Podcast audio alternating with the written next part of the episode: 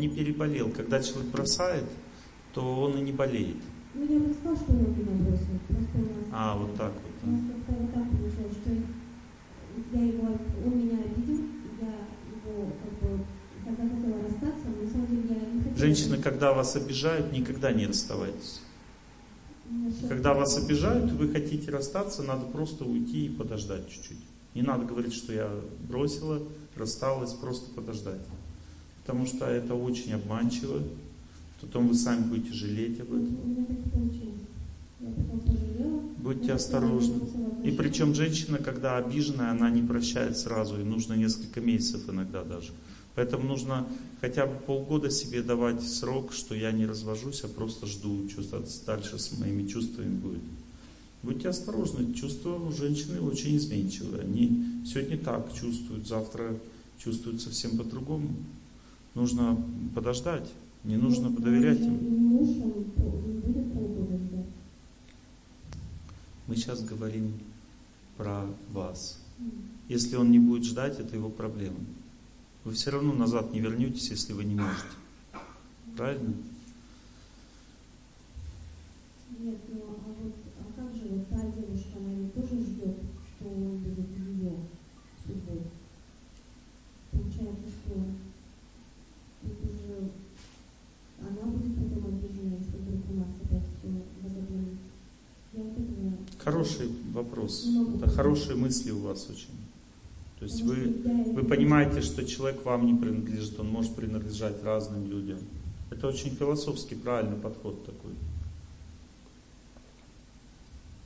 Когда люди соединяют сердца, много покалеченных остается. Кто-то ждал, кто-то любил, кто-то верил. Но мы не решаем эти вопросы. Это все свыше решается. Почему вы думаете, что вы решаете? Вы его не можете ни приблизить, ни отдалить. Вы ничего не можете сделать с этими отношениями. Я, потому что от вас это не зависит. Вот смотрите, первое, вам надо сдать экзамен, как каждому любому человеку. Экзамен заключается в том, что надо научиться верить в Бога. И вот то, что сейчас произошло, вера облегчает сердце. Вы поверили в Бога, сразу вера в людей становится бессмысленной. Надо поверить в Бога. Но вот сейчас это проверяется. Если вы в него верите, тогда вы не будете э, страдать от того, что человек ушел. Вы будете красивой, счастливой и наполненной. Но если вы несчастная, замученная и никому не нужная, значит, э, ну, вера означает наполнение, сила. Когда человек во что-то верит, он всегда наполненный. Но если вы ослабли, значит у вас нет этой силы. Вот, допустим, я верю в природу, я пробежался, наполнился этой силой. Мне стало хорошо. Чувствуете, от меня идет такая сила? Энергетика. Это энергия природы.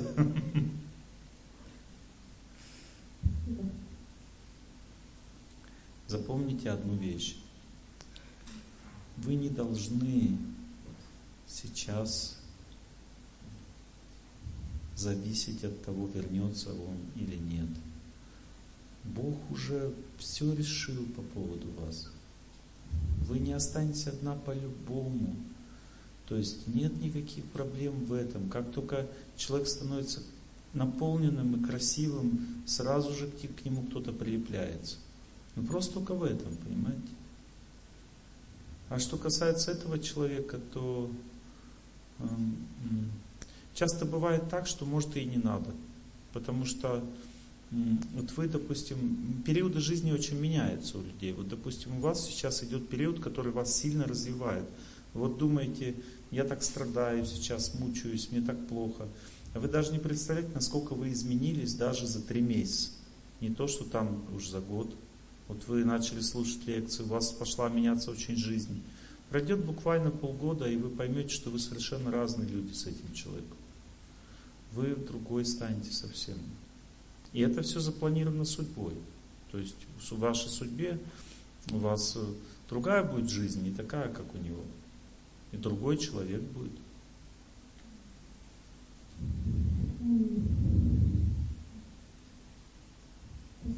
Него вот такая жизнь, он вот так вот, он будет сдавать экзамены свои еще с этой девушкой, которую он нашел.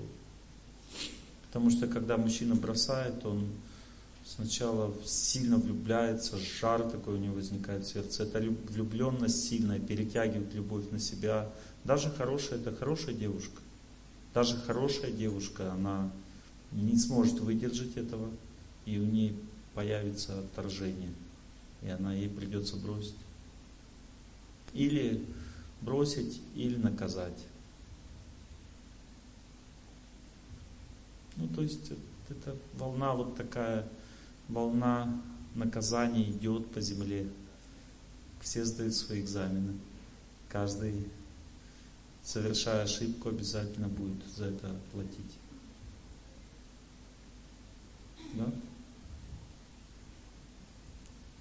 вот у меня похожая ситуация, хотел поделиться опытом. У меня месяц я нахожусь в этой ситуации, 15 лет брака, да, и жена заявила, что чувства пропали. И у нее ну, женщин пропадают чувства-то иногда, раз и пропали, и все. Да, и вот у меня идет как волнами, да, именно когда я прогуляюсь на улице, посижу, помедитирую в парке, да, в маленьком городе живу, там больше природы. И меня я ее отпускаю, да, я даже понимаю, что я могу быть счастлив без него, без нее, и она может быть счастлива без меня. Неправильное мышление.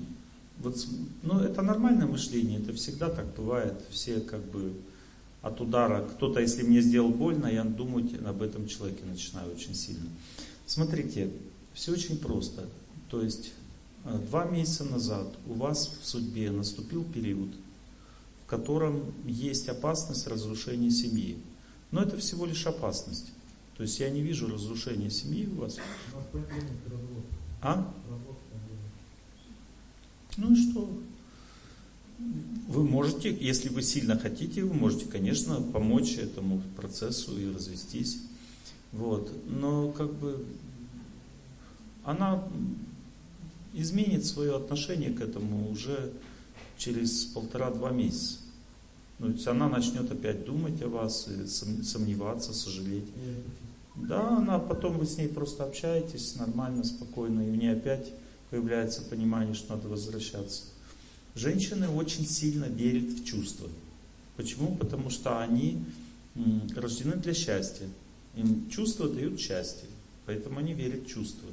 Если чувств нет, значит счастья нет. Что жить с этим человеком? Нет чувств. Что жить? Зачем? У меня жена, она говорит, у меня к тебе нет чувств. Мне говорит жена. Вот. Я говорю, хорошо. Вот. И просто не обращаю на это внимания, потому что если я обращу внимание, испугаюсь, как бы стану несчастным, чувств еще меньше будет. То есть я просто спокойно к этому отношусь. Я говорю, ты мне уже тысячу раз это говорил, потом говорил, я тебя люблю через пять дней. И так оно и происходит потом. Вот. Она говорит, мы с тобой разные и несовместимые. Мне говорит. Я говорю, хорошо, как скажешь. Потом говорит, нет, мы с тобой очень совместимы и похожи. Через какое-то время. И так устроена женская природа. Она постоянно меняется, волны идут то туда, то сюда. И если мужчина спокойно переносит это, она думает, какой у меня хороший человек. И это вот ее держит рядом с мужем, потому что эти волны ее метания, они э, как бы остаются, от них скала как бы никак не страдает. Если песок постоянно туда-сюда движется, но женщине не нужен песок, ей нужен твердый камень, э, иначе она теряет устойчивость жизни, потому что она сама неустойчива.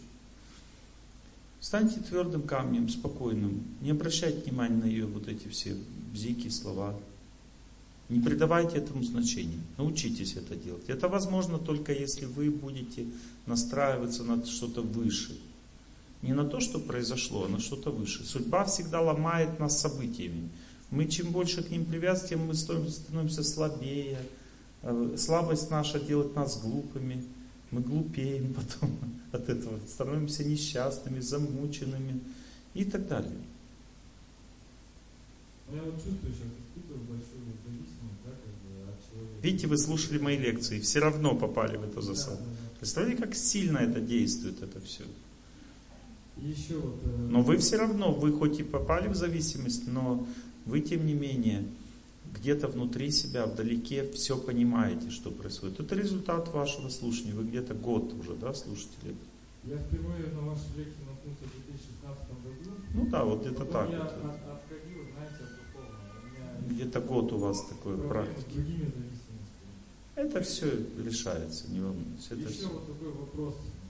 Мгм. А, Мои тесть и теща, да, и родители, они погибли в 2014 году а, в пожаре, да, Мгм. такое случилось. Накануне гибели мне снился тесть. У нас с ним вообще сложились очень близкие отношения. У меня не было отца, у него не было сына.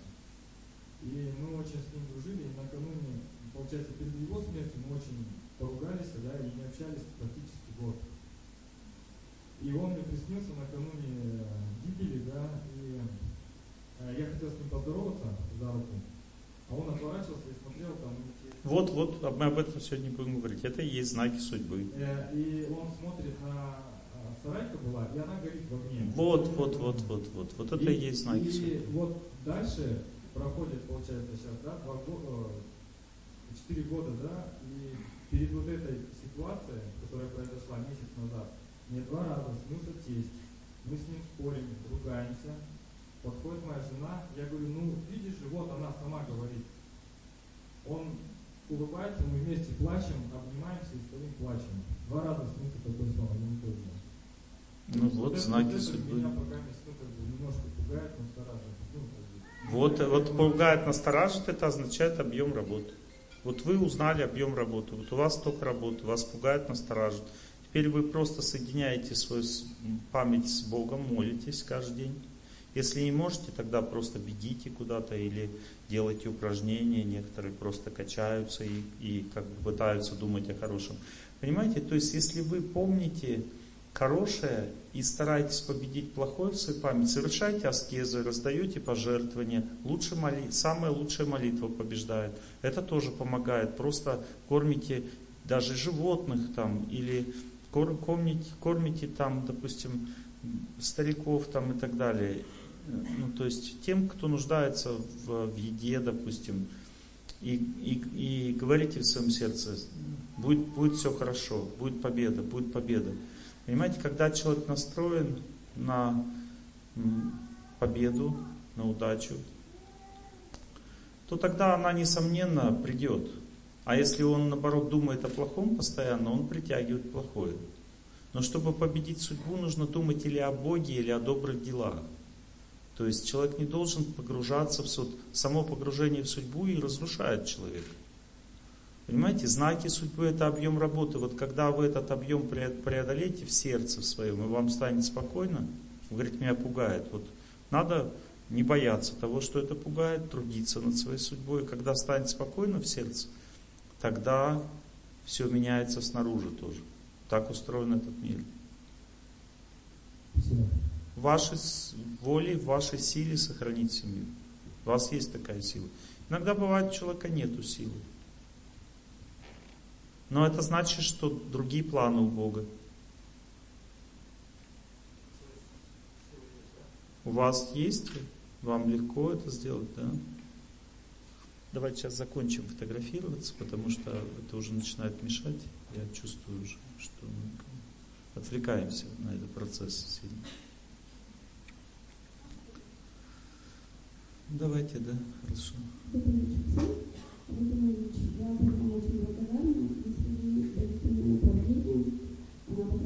лечения моего сына. Мое, отношение чего? Лечение моего сына. А с чем он болеет? 25 лет ему было полтора года назад. Мы поставили диагноз шизофрения. Пять месяцев он находится в диспансере. Вот смотрите, когда его вылечат таблетками, то есть выведут из приступа, да?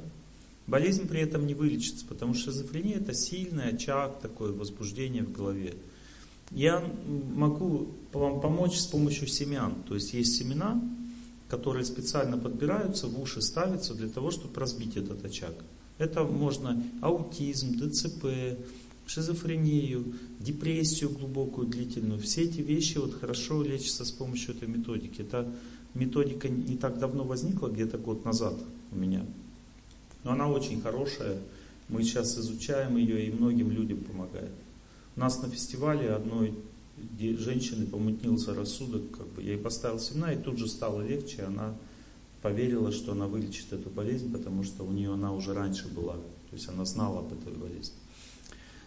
Вот, то есть вот так вот, э, то есть надо просто его, но он же должен, должен это все носить, клеить, поэтому а, условие такое, что он должен сначала а, прийти в себя.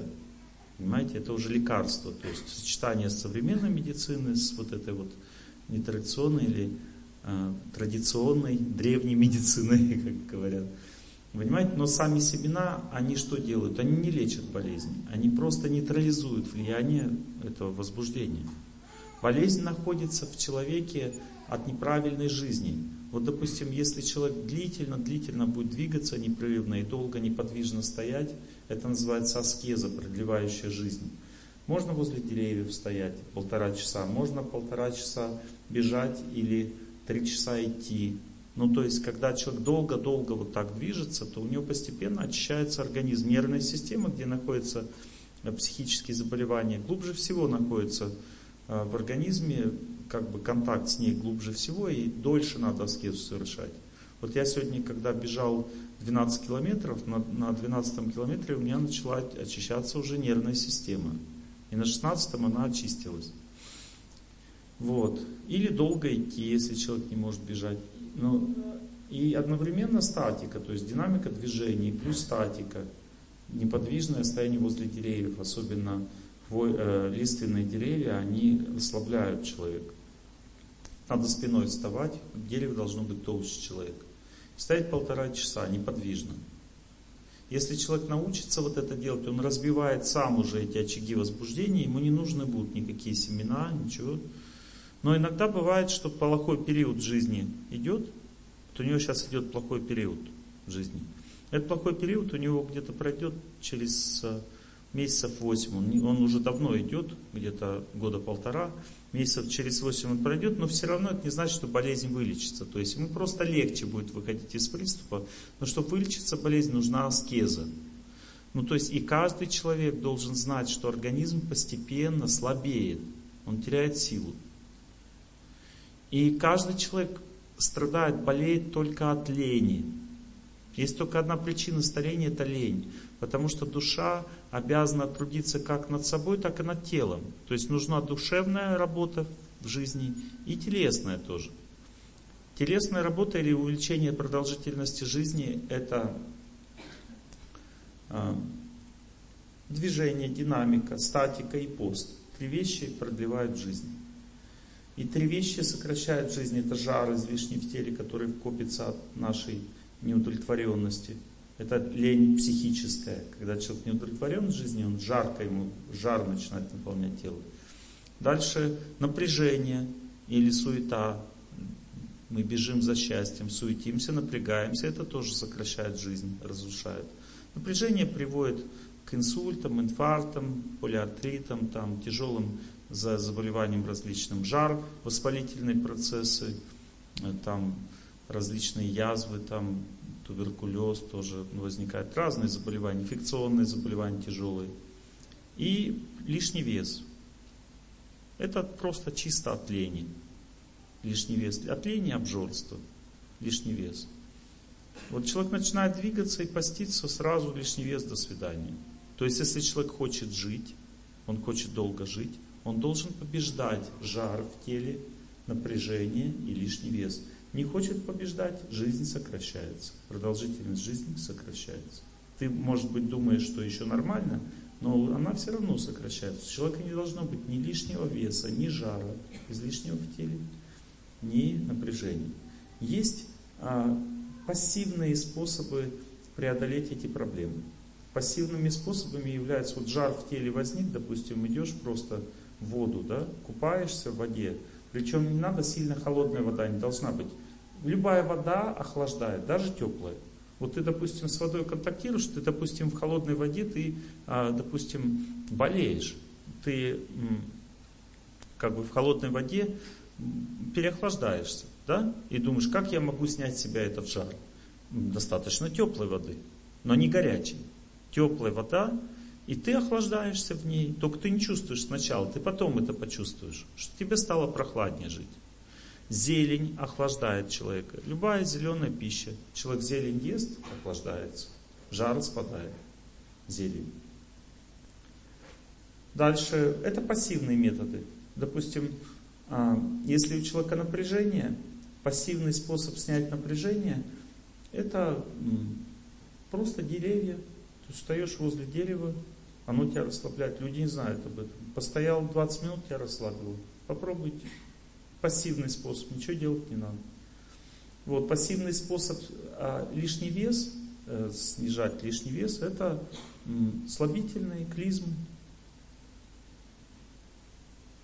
травы начал слабительные пить, и как вес уходит. Но это все пассивные методы. Они не продлевают жизнь, но и также не дают возможность развиваться болезням. Некоторые люди садятся на пассивные методы. Они охлаждают себя постоянно, там, снимают напряжение пассивными способами. Но это не продлевает жизни. Это просто сохраняет здоровье. Понимаете, все равно активные способы, это движение, неподвижное положение тела и пост нужны для продления жизни. Поэтому, если ваш сын включится и будет это делать, он победит свою судьбу. Пассивные методы тоже хорошо. Вот поставили семена, очаг, очага, очаги возбуждения разбили и даем возможность организму прожить тяжелый период жизни. Иногда в тяжелый период жизни ничего не сделаешь. Нужно просто найти способ нейтрализации болезни. Способов тысячи разных. Но в целом надо знать, что настоящее лечение всегда имеет индивидуальную природу и всегда связано с природой самой. То есть есть классическая медицина, там прогревание там, и все прочее, это все хорошо, тоже все нормально, но все равно нужно все делать очень индивидуально. Поэтому нужна любовь. То есть врач добрый человек, пусть он классической медицины или не классической, если он чувствует человека и чувствует факторы, с помощью которых он будет воздействовать, тогда он сможет помочь. Если человек просто схемами пользуется, никогда не поможет. Это невозможно. Потому что без любви вылечить человека невозможно. Нужна любовь. Забудь.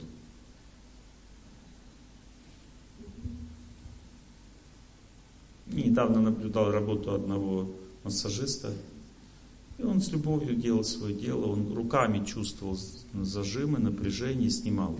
Я могу это чувствовать просто глядя на человека, а он чувствовал это руками. Я увидел, что очень хорошо работает человек. Мне очень понравилось. Природные способности побеждать болезнь по-разному проявляются. Может человек просто чувствовать, видеть, а может он нащупать это все. Ну, то есть все бывает по-разному. Давайте спереди мы поспрашивали, вот сзади вот девушка. Угу. Да? Да, хорошо.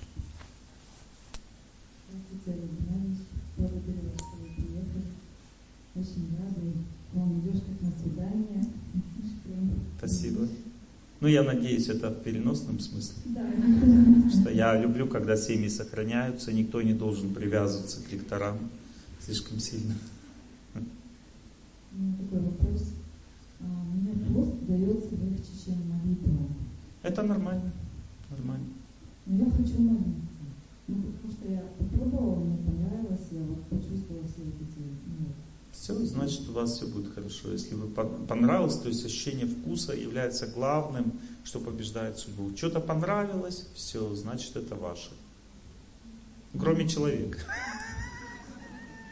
Здесь уже Бог решает. Если человек понравился, не значит, что он твой. Ну, э, на все остальное понравилось бегать, бегай. Понравилось закаливать, закаливайся. Ну, как бы должно понравиться что-то аскеза, потому что кушать, спать нам всегда нравится. Как бы здесь не надо сильно за это гоняться. У вас все получится. Да? Э, с девочками другими, а живу в комнате. И в комнате со мной мой сынок. И когда я начинаю молиться, у меня голос меняется. И как он меняется? Громче, как он меняется? Ну, громче. Глубже. Да, глубже. Ну, это правильно. Потому что есть три типа голоса. Есть голос эмоциональный, когда «Я желаю всем счастья», это не молитва. Голос э, ментальный такой «Я желаю всем счастья». Ментальный такой, ну как бы настроение человек передает. Тоже не побеждает судьбу. А есть голос памяти или голос, который возникает из памяти. Я желаю всем счастья. Ну, то есть я что-то вспомнил и от этого отдаю. Это голос разума, и он побеждает судьбу. Если человек помнит о святости, то он всегда побеждает судьбу. А мне страшно становится, что если а, да, могут услышать и испугаться. Вызвать даже могут какие-нибудь службы антисектантские. Такое возможно, да. Это испытание. Те, кто идет путем служения Богу, это люди не от мира сего. И поэтому Бог испытывает их тем, что они должны ну, принять эту свою миссию, что они не такие, как все люди. И все люди будут побаиваться их. Допустим, даже смотрите, как бы все люди соблюдают, допустим, а, религиозный пост, да? ну, допустим, все говорят, мы мусульмане, они соблюдают пост, все. Но как только человек начинает молиться и начинает очень усердно хвалить Бога, восхвалять Бога, ему говорят, ты что-то тебя понесло. Все пугаться начинают просто. Когда все живут так, все говорят, мы мусульмане, как бы они живут, соблюдают пост, объедаются на ночь, э, до упада, потом утром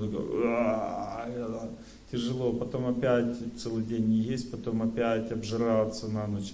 И так целый месяц. Это не пост. Пост это когда человек кушает немного вечером, ну, держит свои чувства, и тогда это приносит пользу для духа и здоровья. Но если человек на ночь объедается, это не приносит ни пользу ни для посту, ни для здоровья, это просто разрушает жизнь и все. И люди обычно так думают, тут я для Бога убиваю себя, как бы. Богу не нужна наша смерть, ему нужна наша жизнь. То есть э, можно поститься и не, не, не переедать э, вечером, не переедать. И тогда ты спокойно можешь, во-первых, э, этот пост продлевает жизнь. То есть ты постишься, не переедаешь на ночь, и у тебя что происходит в это время? Ты очищаешь, потому что 24 часа поста каждый день. Один раз в день ешь, немного. 24 часа поста один раз поел. Каждый день пост.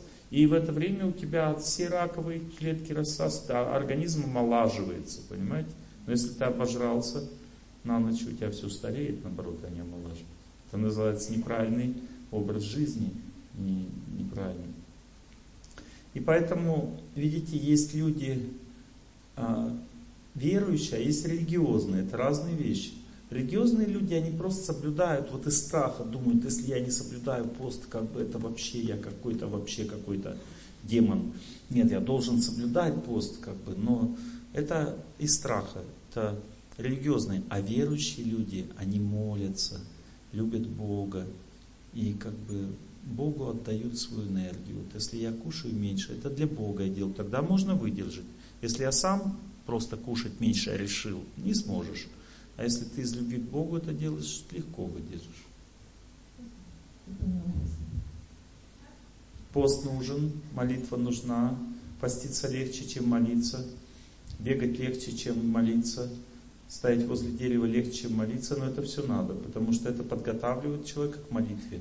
Молитва это самый сложный процесс в нашей жизни, самый тяжелый, трудоемкий внутренний, требует огромных ресурсов внутренних сил, и человек должен это знать, что он не сразу сможет этому научиться, но он не должен отвергать пожертвования, аскезы. Это все тоже надо, обязательно человеку в жизни. И это все, что делают аскезы с человеком? Они делают его человека сильным. Причем некоторые женщины думают, я не хочу быть сильной, не хочу быть сильной. Я хочу быть слабой. Запомните, женская сила в слабости. Но это сила, это не слабость. Если женщина выглядит смиренной, послушной, снисходительной, доброй, отзывчивой, ласковой, это не слабость, это ее сила. И именно слабая женщина злится, ругается, обижается, спорит, не, не слушается, это слабость, а не сила. Вроде она сильно выглядит, такая сильная позиция, но она слабая. Поэтому, когда женщина бегает, совершает аскезы, постится, она становится сильной. Что это значит? Смиренной, послушной, ласковой, доброй. Когда она совершает молитву, то же самое с ней происходит. Если она всего этого не делает, она становится агрессивной, обидчивой, злой, капризной и так далее. Внешне кажется сильной, но на самом деле слабой. Ну вот сзади вот там в шапочке, в шапочке, платочки. Я хотела задать вопрос, как распознать поверенность? Вот сегодняшняя лекция об этом. Распознать по сердцу. То есть, когда на сердце радость, радость на сердце, тогда это признак первый того, что ты побеждаешь. Или спокойствие. Спокойствие в сердце означает, что ты близок, близок к победе. Радость на сердце указывает на победу. Дальше сначала три признака победы. Первое радость, второе влияние. Ты влиять на ситуацию начинаешь. И третье изменение внутри ситуации происходит.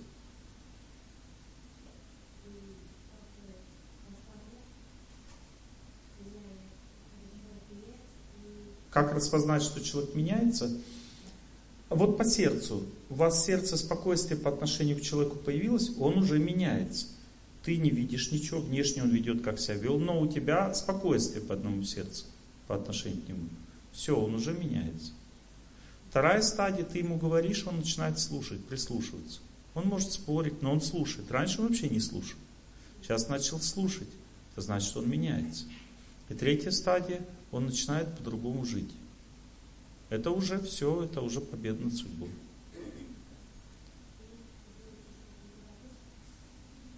Мужчины, мужчины меняются же поэтапно. Первая работа. Да, женщины меняются сразу, они такие хорошие, то есть они раз и поменялись сразу. А мужчины ждать и ждать, поэтапно, постоянно, да. А?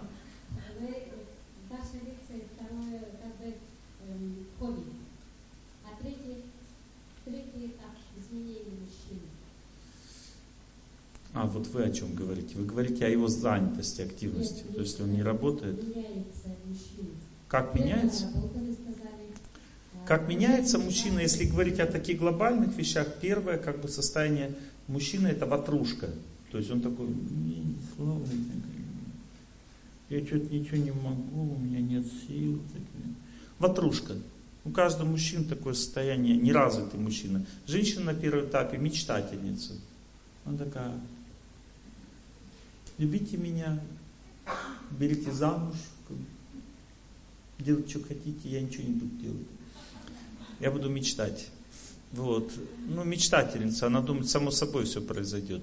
Первая стадия. Мужчина ватрушка, он работать не хочет, не может, вернее, ему тяжело. Он говорит, я что-то не нашел свою природу, предназначение.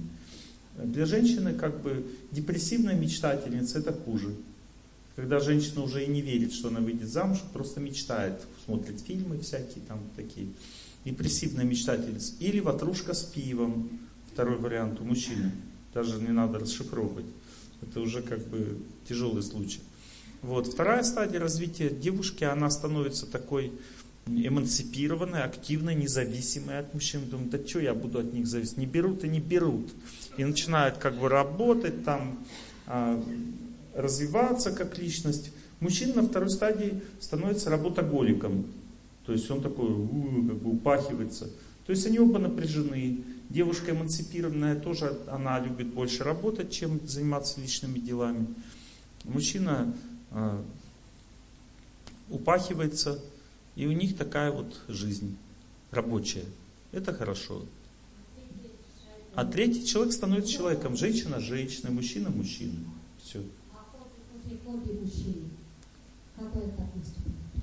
А если вы говорите о занятости, то есть первая стадия – хобби. То есть мужчина начинает работать, но он что делает? То, что ему нравится. И поэтому он часто меняет работу, сегодня нравится, завтра не нравится, мне надо делать то, что мне нравится. Вторая стадия называется способности. То есть он нашел себя где-то, начинает работать, там деньги пошли. Ему это не нравится. Он устает там, ну деньги идут, и он думает, ну ладно, что делать, буду там работать и все. Вот.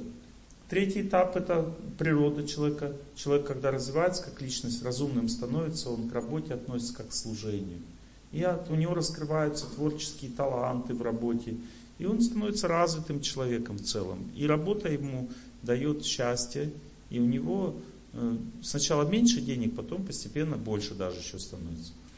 Вот. И четвертый этап наставничества. Человек становится мудрецом, и он учит этой мастером становится работе других.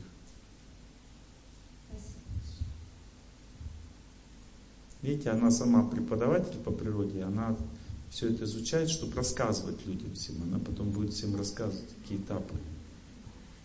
Такая у женщины природа. Она, женщина никогда от себя, вот мужчина, он исследует все сам, смотрит, как правильно, и потом дает знания. Женщина когда так не делает? Она слушает тому, кого верит, впитывает это, и потом рассказывает все. Говорит, ты неправильно, вот Олег Геннадьевич правильно, вот это правильно, а ты неправильно говоришь. И обычно неправильно говорит муж. Обычно у женщины муж неправильно говорит. Она его воспитывает, она лекции послушает где-то, и потом мужу эти лекции начинает рассказывать. А мужу так не нравится это все, поэтому я получается такой, а, как бы, ну, отрицательный герой многих мужей. Женщина испытывает это все, и потом начинает им как бы рассказывать, как правильно. Такое часто может быть. Давайте я проверю, проверю музыку. Да? Это у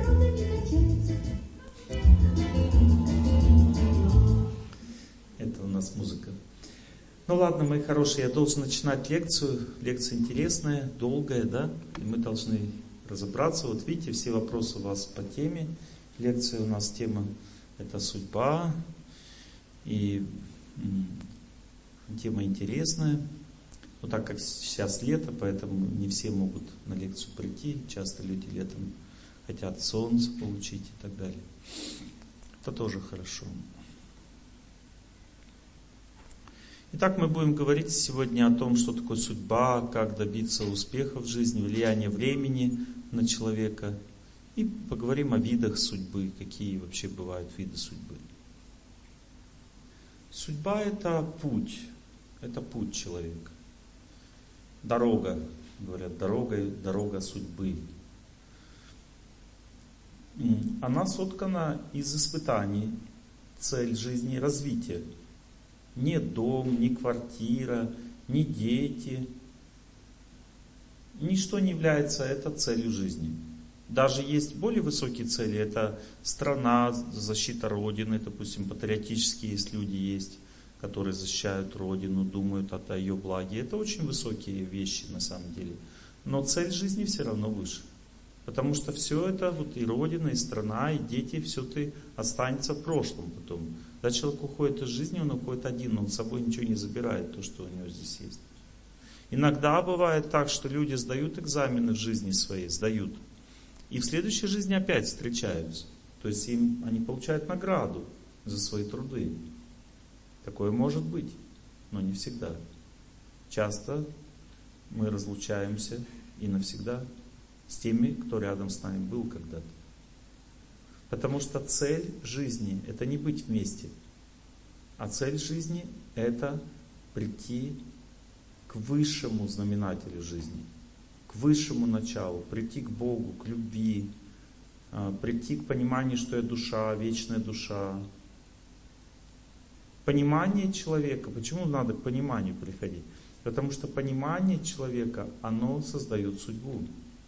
Вот если, допустим, я что-то понимаю, такова будет моя жизнь дальше. Если я понял, что жизнь прекрасна, моя жизнь будет прекрасна. Но, понимаете, на фоне, как я это понял, допустим, я, Олег Геннадьевич, понял, что жизнь прекрасна. Почему жизнь не прекрасна? Потому что вот понял, что жизнь прекрасна, должно быть на фоне испытаний а не на фоне просто ты, допустим, там в хорошей обстановке находишься, думаешь, я понял, что жизнь прекрасна.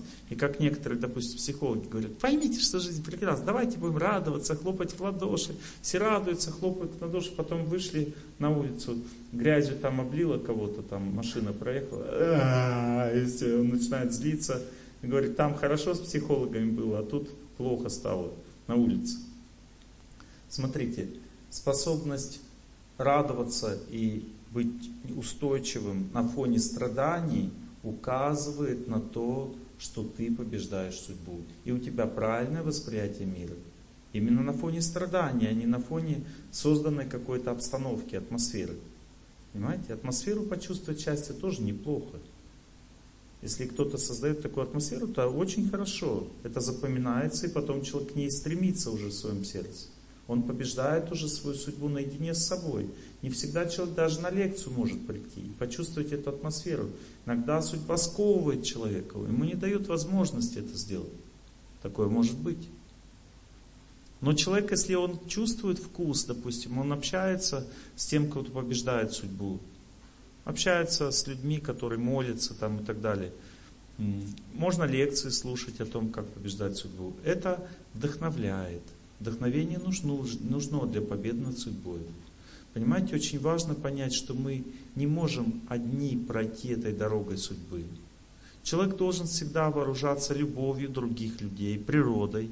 Он должен жить с природой вместе. Бог ее специально нам дал, чтобы мы наполнялись ей. Потому что природа дает человеку здоровье. Все силы здоровья связаны только с природой, запомните это.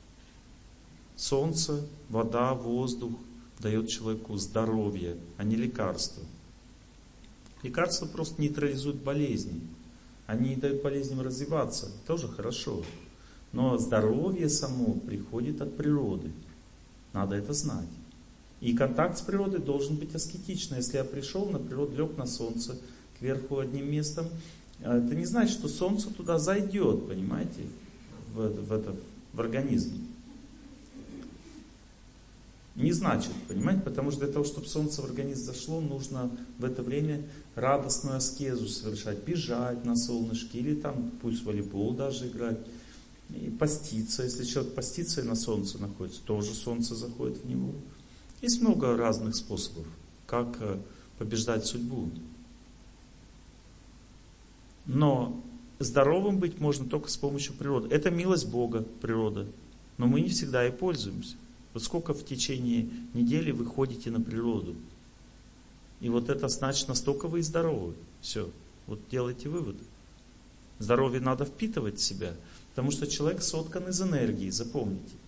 Мы а, впитываем в себя что-то. Можем впитывать в себя телевизор, значит, наша психика состоит из чего? Из телевизора. Добрых людей впитываем себя из добрых людей. Футбол впитываем себя, из футбола психика состоит, значит. Жизнь меня мотает, словно мячик, э, качусь, пока хватает сил. Ну, то есть, о чем, на что настроен, во что верит человек, так и он живет. Понимаете? Осознание чего-то меняет жизнь. И фактически есть тайное учение, тайное знание о том, что вот человек, допустим, он решил, допустим, Просто наслаждаться жизнью, много кушать, много спать. И ему потом говорят, слушай, ты уже как на свинью похож. Уже вот он вроде человек, но смотрит, он такой весь расплылся такой, такой на свинью уже. Или ты как баран упрямый вообще. Ну что же ты такой-то упрямый, ты как баран. И он чуть-чуть похож на барана. Вот. Или ты, говорит, э, Вообще, что ты все время бодаешься со всеми, как козел? Бодаешься со всеми, как И что ты скачешь, как конь, бежишь, бежишь, остановись. Чувствуете? Мы становимся похожими на кого-то, да, в этой жизни. Я не буду вам рассказывать, что дальше происходит. Можно догадаться.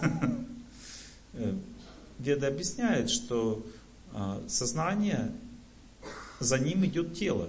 Вот, допустим, если человек хочет счастья, любви, гармонии в этой жизни, красоты, доброты, нежности, это все вместе, все эти термины крутятся вокруг одного слова «любовь».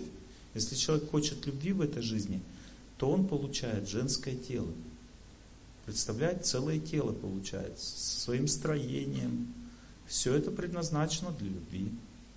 Женское тело, женщина ждет любви, отдает любовь, она живет ради любви, она замечает ее, она ей управляет, она может как бы так смотреть, чтобы привлечь, любовь, или отвлечь и сказать, мне не нужна с тобой любовь, иди отсюда.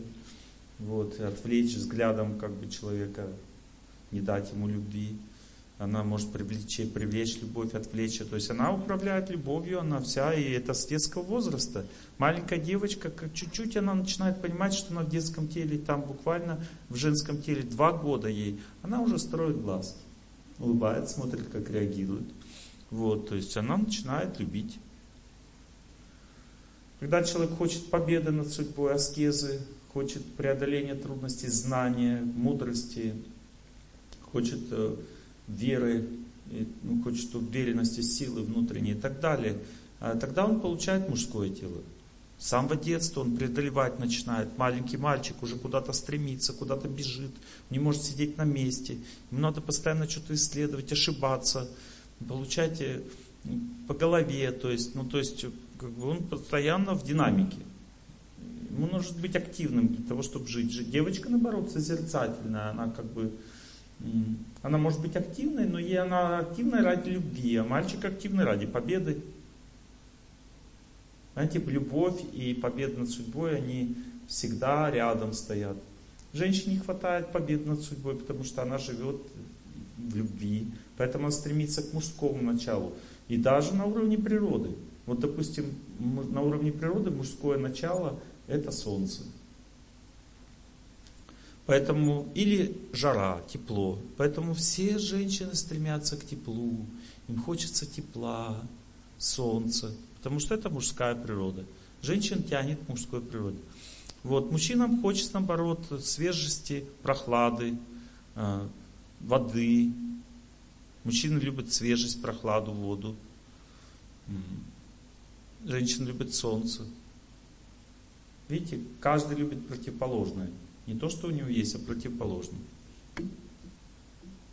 Но наполняется силой человек всегда в своем.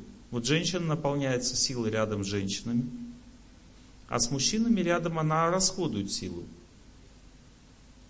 Даже когда женщина наслаждается рядом с мужчиной, она не замечает, но она все равно расходует свою энергию в это время. Мужчина рядом с женщиной расходует энергию. Когда люди вместе живут рядом, они начинают уже истощаться и ругаться друг на друга. Что ты, от тебя я устала уже, не могу. Это я от тебя устала, а не ты от меня устал. Женщины рядом с мужчиной истощаются. Поэтому в древней культуре считалось, что нужно как бы, хоть мы и вместе, иногда быть раздельно. Женщина должна больше женщины время проводить, мужчина с мужчинами. Тогда создается гармония, баланс. Если люди постоянно хотят наслаждаться друг другом, они истощают друг друга, потом ругаться начинают, злиться. Таким образом, видите, всегда мужчину к женщине тянет, женщину к мужчине. Постоянно. Тянет сильно, тяга очень сильно. Постоянно в жизни. Но вместе нельзя быть долго. Это что за судьба такая? Почему она так устроена, что если нам нас тянет, так сделайте так, Бог, сделай так, чтобы мы приклеились и не расклеивались потом. Нет смысла в этом. Смысл судьбы заключается в том, чтобы мы развивались. И логики здесь никакой нет. Понимаете, вот логика вроде бы, ну сделайте меня счастливой. Мне нужен мужчина, давайте сделать, чтобы я всегда была счастлива. Нет, оказывается, даже в любви, в любви взаимной, муки одни. Видно, рядом со счастьем они живут в любви. Видите, ну, то есть идея в чем заключается? В том, что цель жизни не любовь и не победа. Цель жизни – это развитие человека. И поэтому Бог не дает человеку расслабиться. То одно, то другое. Говорит, Олег Геннадьевич, ну когда у меня будет хороший период жизни? Вот тогда хороший период. А что вот пришел хороший период жизни, все равно трудности. Да, Трудности, если убрать у нас в жизни, мы вообще будем деградировать. Любой человек расслабится. Даже самый возвышенный. Нет трудностей, нет развития. Поэтому всегда в нашей судьбе предусмотрены трудности во всем. Допустим, объелся – болеешь. Переспал – болеешь. Как говорят, лучше переесть, чем не доспать. Да? Не доспал, болеешь, да? Переел, болеешь. Но мы говорим, лучше переесть, чем не доспать. Ну, то есть, нам лучше больше, чем меньше, да?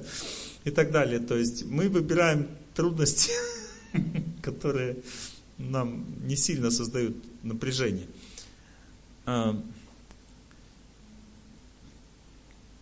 но а, самое интересное заключается в том, что это все равно примитивное понимание судьбы. Все, что я вам сказал, это судьба.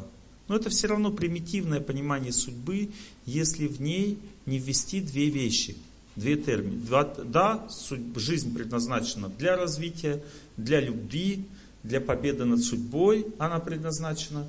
Кто хочет побеждать судьбу в мужском теле, кто хочет любви в женском теле. Жизнь предназначена для Бога, для того, чтобы понять, что я душа. Это означает глубже, глубже, глубже, глубже свою природу понимать. Не просто глубже, а еще и чище, Потому что чище означает красивее. То есть надо понять, что все люди очень красивые изнутри в сердце. Они очень возвышенные, чистые. Но когда ты с ними строишь корыстные отношения, вся грязь из них выходишь, и ты начинаешь видеть их плохими. Поэтому, когда люди имеют дело, ну, допустим, менеджер, управляющий какой-то, муж с женой, они всегда смотрят на опасность, которая таится в человеке. И научатся видеть это, это им необходимо для работы. Они видят опасность во всем, и это нормально. Но это не суть человека. Суть человека находится глубже. Она находится в душе, в чистоте человечества. И каждый человек может быть, быть сильнее своих недостатков. Это означает развитый человек. У человека есть недостатки, но он сильнее своих недостатков. Любой человек может быть развитым. Человека может быть море недостатков, но у него может быть море желания быть чистым. И даже любой человек, уголовник, может стать чистым, возвышенным. То есть, если у него его недостатки будут слабее его чистоты.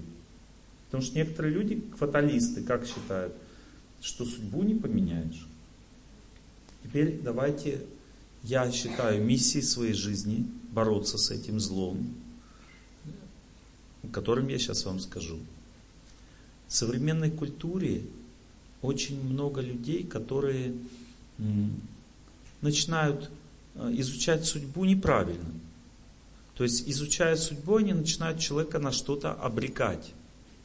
Судьба, конечно, имеет свои вехи. Это факты. Это все есть в гороскопе, допустим, там и так далее. Но понимаете, люди, которые не знают, как работает, как действует судьба, они на это очень много уделяют силы, времени, чтобы эти вехи человеки, как бы бить человеку в голову, эти его вехи жизни. И человек начинает в это верить. Это сравнивается с тем, что вот как, допустим, судьба у слоненка, допустим, судьба, что его поймали. Привязали тяжелой цепью, и внушали ему, что ты эту цепь не порвешь. В результате потом, когда он в это поверил, его привязывают на веревку, это так и есть. Привязан просто на веревку, и он ее даже не пытается рвать всю жизнь. Хотя у него есть силы порвать эту веревку. Так и астролог может внушить человеку, что у тебя два брака, у тебя два брака. И все, как бы, и значит человек просто уже, когда наступает тяжело, а на самом деле что видно в карте? В карте видно, что есть испытания. Может быть люди поживут отдельно, а опять встретятся вместе. Это и есть два брака на самом деле. Но астролог говорит, что будет другой человек уже, понимаете? Или просто не говорит об этом ничего. Но понимаете, если ты, вот послушайте, если ты кому-то что-то сказал, про вехи судьбы, то должен обязательно сказать в 10 раз больше о том, как с этим справиться. Но если тебе человек сказал как бы о твоих вехах судьбы и ничего не сказал о том, как с этим справиться, это злодей. Потому что он разрушает веру, твою веру в твою жизнь и в твою судьбу. И этот злодей может очень интеллигентно выглядеть, понимаете? Вот вы ушли от предсказателя какого-то астролога, человека, который вам говорил о судьбе, с чувством страха перед своей жизнью. У вас же не было до этого этого чувства. А вот здесь в сердце вся ваша судьба известна, потому что там живет Бог. И страха ни, никакого не было. Да, теперь вы сходили к астрологу, у вас страх теперь по отношению к жизни. Это значит, что вы сладили, ходили к невежественному человеку. Пистолет, настоящий пистолет, боевой, в руках ребенка, это зло. Ребенок, он никого убивать не хочет. Но просто ему в руки попала страшная сила, понимаете, он не знает, как пользоваться. Точно так же гороскоп в руках такого астролога, который не понимает, чем он имеет дело, является страшной, разрушающей судьбу силой. Поэтому в древней культуре это знание было закрытым астрологическое. Его не позволяли никому изучать. Если человек не чувствует судьбу, то он не имеет права изучать гороскоп, потому что судьбу надо видеть человека. А как увидеть судьбу? Вот человек, который не побеждает судьбу человека, ему она никогда не раскроется. Надо сначала в своем сердце победить судьбу человека. Потом тебе Бог сначала покажет, как справиться с этим, а потом покажет, с чем конкретно справляться. То есть Он тебе даст знание сначала, как справиться, а потом уже знание о самой судьбе. Понимаете, о чем я говорю? Так настоящие люди видят, которые чувствуют судьбу. Что они сначала узнают, как с этим справиться, а потом уже... А если ты не умеешь увидеть, как справиться, тебе судьбу даже не покажут. Потому что судьба предназначена именно для победы над ней, а не для того, чтобы человека сгноить. Как эти все анекдоты, понимаете, про судьбу. Типа, доктор, я жить-то буду, но я бы тебе не советовал. Понимаете, то есть помог жить. Молодец, хороший доктор. Или доктор, как бы, чем мы вперед ногами едем? Я же еще жив, а мы еще не приехали, да? Ну и так далее. То есть такие про судьбу анекдоты, такие врачебные, э, астрологические анекдоты всякие. Указывают просто на жестокость. Это жестокость, понимаете? И сейчас этой жестокости стало очень много, гораздо больше, чем чистоты и силы в вопросах понимания судьбы. Поэтому, если вы придете к астрологу, к какому-то еще ведуну какому-нибудь там, который вам судьбу будет предсказывать, скорее всего, он вас будет пугать. Ну, где-то 90%. И таких людей, которые помогают именно судьбу победить, очень-очень мало. И это означает люди, реально понимающие судьбу. Потому что в чем заключается судьба человека? Она предназначена для победы над ней. Она не предназначена для того, чтобы человека сломать. Но если ты сам поверил в то, что тебя до судьба должна сломать, тогда ты можешь сломать себя. Поэтому люди самоубийством жизнь заканчивают, остаются в одиночестве на всю жизнь и остаются без детей. Потому что вообще как бы человеку ни одному в жизни не положено быть без детей. Вообще ни одному. Знаете об этом? Даже все вырезали у тебя, все равно должен быть ребенок. Ты можешь иметь ребенка. Просто возьми его на воспитание. Это будет твой ребенок. Некоторые думают, да какой это мой ребенок? Это чужой ребенок. Нет, это твой ребенок. Веды говорят, это родной ребенок. Потому что родным человек становится от любви. Вот, допустим, часто мы думаем, мои родственники это мои родные люди. Не факт. Нет любви, нет никакого родства. А вот есть друг, допустим, или подруга, самый родной человек. Но я его не считаю родным, потому что мы же не родственники. Это неправильное мышление. Понимаете? Взял на воспитание ребенка, это твой родной ребенок. Как мне одна женщина, э, девушка, она взяла на воспитание ребенка, маленького совсем там, грудного, и говорит, мне ему говорить, что он не родной. Я говорю, ни в коем случае, наоборот, говори, что мой родной ребенок. А если он узнает о том, что как бы взрослым, что так скажи, что вот я так считаю, что если я тебя вырастила, воспитала, а та женщина, которая там выносила тебя, родила, в чем заключается ее преимущество передо мной? Она, во-первых, не заметила, как зачала часто. Во-первых, зачатие происходит независимо от нас. Это вообще как бы, мы же там ничего, ничего не делаем, правильно? Просто создаем условия для зачатия. Зачинает Бог. Дальше опять, что мы там размножаем клетки, что ли, в утробе? Ничего мы не размножаем, оно вот как-то там само все размножается, это Бог все размножает. Потом опять женщина рожает. И говорят, не мешай, расслабься, само родится. Кушерки опытные так говорят. Расслабься, успокойся, все будет хорошо. Успокаивают, гладят, расслабляют. Женщина, ну, тебе сейчас должна родить. Нет, нет, все, Бог родит. Расслабься, сейчас все само произойдет. Если Бог все делает за женщину, все Бог сделал, то в чем заключается ее звание матери тогда? Звание матери дается за, за любовь. Вот женщина заботится о ребенке, она мать. Один человек мне сказал, у меня мама настоящая, это бабушка. А моя мама тоже мама, но настоящая мама у меня это бабушка, потому что она обо мне всю жизнь заботилась, я с ней жил. И мама это признает, моя мама это признает. Она согласна с этим. Это правда. Вот это правда. Таким образом, видите, нет такой судьбы, что я должна без детей остаться. Но если я считаю, что мне надо самой родить, тогда можешь остаться без детей. Видите, как судьба действует? То есть, если я совершаю ошибку в понимании вещей, то есть у меня познание неправильное, неправильно понимаю жизнь, то тогда получаешь отрицательный результат. Или, допустим, девушка, ей очень трудно выйти замуж. Бывают очень большие препятствия жизни. Для чего? Для большого счастья. Большие препятствия всегда даются только для большого счастья. Если человек инвалид, допустим, он может быть здоровым? Может быть. Для этого надо больше усилий совершать. А может быть э, счастливым инвалид. А он может быть еще счастливее нас даже. Это все зависит от усилий. То есть он большие усилия совершил, и много счастья пришло. Он вроде инвалид, у него тело искорежено, но при этом он больше может счастья испытывать, чем обычный человек, потому что он больше приложил усилий.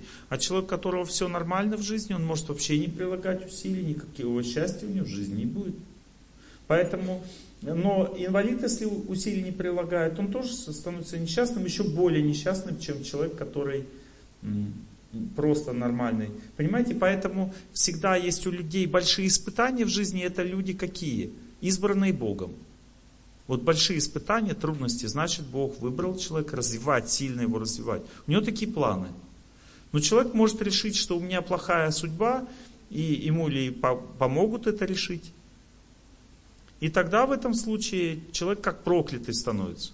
Вот что такое проклятие? Это когда человеку разрушают веру его судьбу, у каждого человека какая судьба? Хором. Какая? Хорошая, счастливая. У каждого человека. Запомнили это? Если скажешь, ну Олег Геннадьевич, ну какая у меня счастливая, я как бы всю жизнь страдаю. Это не страдание, это трудности. Вот смотрите, есть страдание, когда я хочу прямо сейчас счастья, и его нет. Это страдание. А есть трудности. Вот, допустим, в туалет захотел, из запора не можешь сходить. Надо разобраться, это трудность или страдание. Если это трудность, то ты изучаешь, как это сделать, у тебя спокойный разум тут, то есть ты думаешь, как сделать так, чтобы все получилось.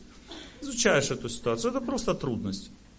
Но если у тебя страдания, то ты начинаешь страдать, мучиться, Чувствуете, какая разница в отношениях? Допустим, я не замужем там одна. Это страдание или трудность? Если это трудность, девушка становится крепче, сильнее, там, припобеждать судьбу. А если это страдание, то тогда она никогда лучше не станет и замуж не выйдет. Поэтому, а страдание и трудность чем отличаются друг от друга? Верой. Верой. Поэтому самое главное в жизни человека – это вера. Теперь вы скажете, Олег Геннадьевич, вы нас в секту заманиваете. Да, я вас заманиваю в секту счастливых людей. Есть такая секта на земле. Большинство людей не понимают эту секту. Они думают, что вы такие радостные все. Секта счастливых людей, понимаете? Это значит, что человек должен научиться верить и верить глубже, глубже, глубже. Самая глубокая вера – это вера в Бога. Какого Бога? В Бога вашего, то есть то, как вы чувствуете Его. Некоторые понятия Бога даже не вписываются ни в какую а, веру. Ничего страшного. Это правильно, верить Богу. Иногда вписывается человеку хорошо жить. Лучше верить вместе в Бога. Когда ты вместе с кем-то веришь, ты, ты счастлив, потому что много таких же, как ты. Одному верить тяжелее. Но высшее понимание счастья, оно имеет божественную природу, как ни крути. Даже люди, допустим, большевики верили в светлое будущее. Это тоже высшее понимание. Светлое будущее это энергия Бога. Это не сам Бог. Они верили в энергию Бога. Потому что счастье или светлое будущее это энергия Бога. Видите, очень важно знать, что все люди на земле ищут счастье все люди на земле. Но все по-разному это понимают. Самое высшее понимание дает самый светлый, сильный путь. Менее сильное понимание дает менее светлый. Но есть понимание в целом неправильное счастье. Когда человек, допустим, хочет счастлив быть за счет других, страданий других. Это неправильное понимание счастья. Называется злое понимание, злые силы. Злые люди, они счастье, хотят быть счастливы страданиями других. А есть доброе понимание счастья. Когда человек, желая счастья другим, хочет быть счастливым. Так? Но само стремление к счастью заложено в основе нашей жизни.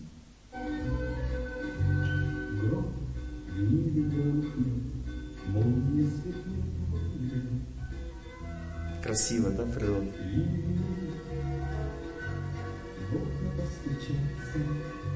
Что это все такое? Что вот гром в небе громыхнет, молния смертнет в окне, ливни в окна постучатся. Что это все? Это все знаки судьбы. Но человек может воспринимать по-разному. Допустим, гром для него может быть как гром среди ясного неба, то есть может быть плохим знаком, а может быть очень хорошим. Понимаете? Надо смотреть, что в сердце отразилось. Гром громыхнул, и ты чувствуешь, что победа пришла к тебе в жизни. Или громыхнул в гром, и ты чувствуешь, что оборвалось все внутри, значит плохой знак. Или ты в сердце, потому что все знаки судьбы находятся в сердце, а не снаружи. Надо смотреть, как твое сердце реагировало. Но знаки судьбы, распознаются только радостным человеком. Когда человек принял судьбу, когда он сильно, спокойно к ней относится, он тогда может распознать знаки судьбы. А если человек всегда боится судьбу, он всегда будет неправильно относиться к этим знакам. Это называется мнительность. Мнительные люди никогда не распознают знаков судьбы, они всегда ошибаются. Чтобы распознать знаки судьбы, надо спокойно относиться ко всему, трезво. Есть два типа знаков. Или трудности предстоят, или расслабление. С точки зрения Бога, он думает, лучше трудности пусть будут у тебя предстоять, ты больше разовьешься. С нашей точки зрения, расслабление лучше. Замуж вышла, расслабилась. Квартиру купила, расслабилась. Работу нашла, расслабилась. Э, хороший период настал, то есть спокойный период, расслабилась. И мы ждем вот этого, ну, ну как ни крути, как мы ждем. А Бог ждет наоборот, когда у нас это пройдет, вот этот период. Ну просто вы просто поймите э, разное мышление. Богу-то хочет, чтобы мы развивались, а нам хочется расслабиться. Поэтому вы Бога-то уж не, не, как бы не осуждаете за то, что Он хочет, чтобы мы развивались. Если Бог посылает трудности для нашего развития, вы на Его не ругаетесь за это, хорошо? Потому что вы сами посылаете трудности своим близким людям всегда. Вот, допустим, какой жене нравится, что муж балдеет, ходит по квартире? Да никакой. Она скажет, ты что вообще, иди что-то делай, хватит тебе балдеть здесь ходить, что ты такой расслабленный? Иди, что-то делай. Никакой жене не понравится. Мужу, допустим, жена тоже сильно уже зачеликалась там по телефону. Говорит, ну хватит с подружкой, давай приготовь что-нибудь, заботься о детях. Что ты все время? Да? Если мы сами мучаем друг друга, то чем, почему мы на Бога обижаемся в этом Мучить друг друга надо, потому что это лучше для жизни человека. Все люди на земле, на такой большой земле, Здравствуй, вечное счастье Música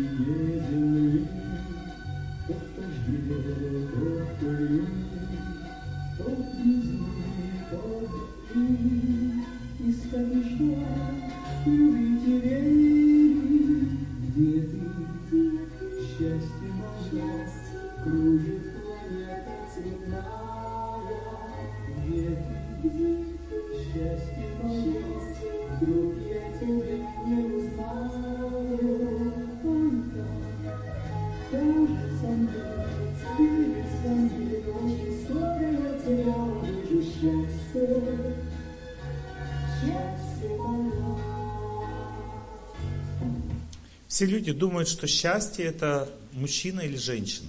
Все люди, вот песни об этом все поются. И это так, любовь, потому что через них идет любовь. Любовь на самом деле принадлежит Богу. И вот между мужчиной и женщиной любовь тоже Бог делает, создает. Мы об этом не знаем. Мы думаем, что любовь исходит от мужчины.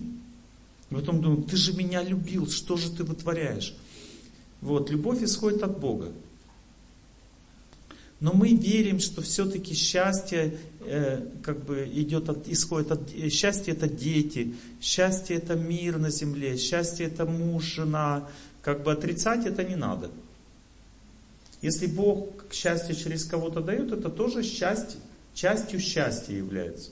И э, как бы некоторые говорят, ну если счастье исходит от Бога, а не от мужиков, так зачем они тогда нафиг нужны вообще? Или счастье исходит от Бога, а не от женщин. Зачем тогда женщины нужны? Запомните, счастье исходит от Бога, но через кого-то. Поэтому нужны и дети, и муж, и жена, и также счастье исходит через старших, общение со старшими, особенно на Востоке это очень ценится. Энергия любви. Допустим, на Западе люди очень любят знания. Они все изучают, постоянно им нужно знание, поэтому законы или знания являются основой для регуляции отношений на Западе. А на Востоке люди любят старших. Мудрость, не знание, а мудрость они любят.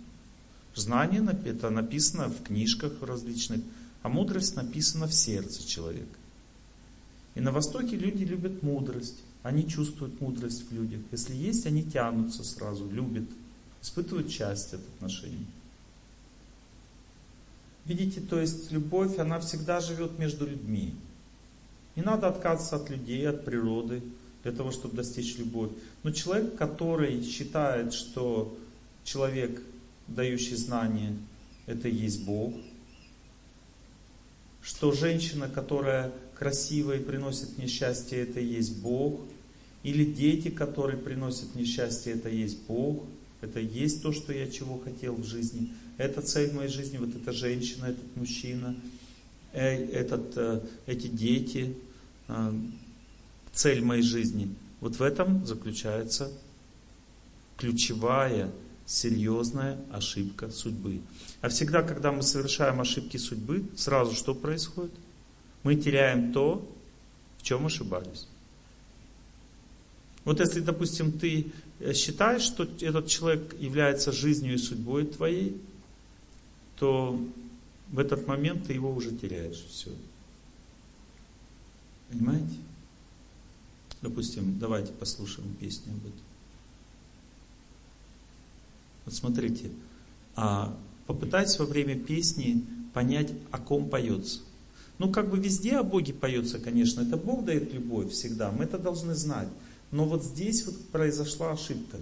И эта ошибка приводит к одиночеству уже. Не то, что женщине положено одиночество, а именно ошибка восприятия. Смотрите, вроде бы это хорошо, вот песня сама очень хорошая, но вопрос о ком? рассвета.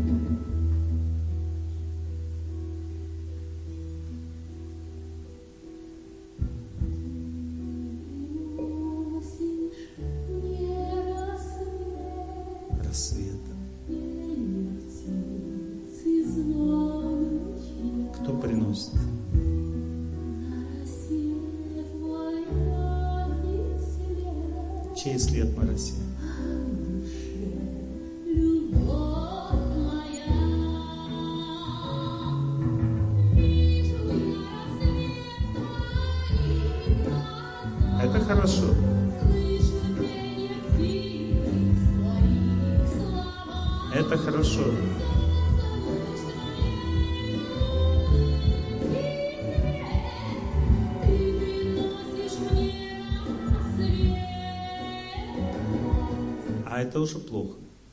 Солнце луч твоей любви, понимаете? Это факт, что любовь идет через человека. И кажется, что она его. Но на самом деле эта любовь принадлежит только Богу. И если мы ослепли, мы начинаем думать, что любовь принадлежит человеку, тогда тут же наступает механизм, разрушающий судьбу. И некоторые люди думают, что мне это суждено было. Понимаете, суждено было именно потому, что у тебя не было знания. Все суждено в этом мире просто от того, что нет знаний. Знайте, что если человек получает знание, максимальное знание, самое совершенное знание, как правильно жить в этом мире, он никогда не будет побежден судьбой. Какой бы ни был у него гороскоп, самое совершенное знание это любовь к Богу. Когда человек устремляется всем своим сердцем, всем душой к Богу, всем своим сознанием, всем существой, гороскоп можно закрывать. Потому что в это время все препятствия будут разрушены в жизни. Об этом все священные писания говорят. Все препятствия будут разрушены, судьба становится совершенной, препятствия будут приходить и разбиваться любовь к Богу человека. Это значит, он достиг высшей цели жизни. Он понял, как устроен этот мир и правильно живет уже. Но когда человек видит любовь к этому миру и путает ее, тогда наступают проблемы. Например, э, любить природу надо, но если человек считает, что природа это Бог, тогда в этом случае он теряет себя. Начинает поклоняться деревцам, матери Маржихи начинает поклоняться. И так далее.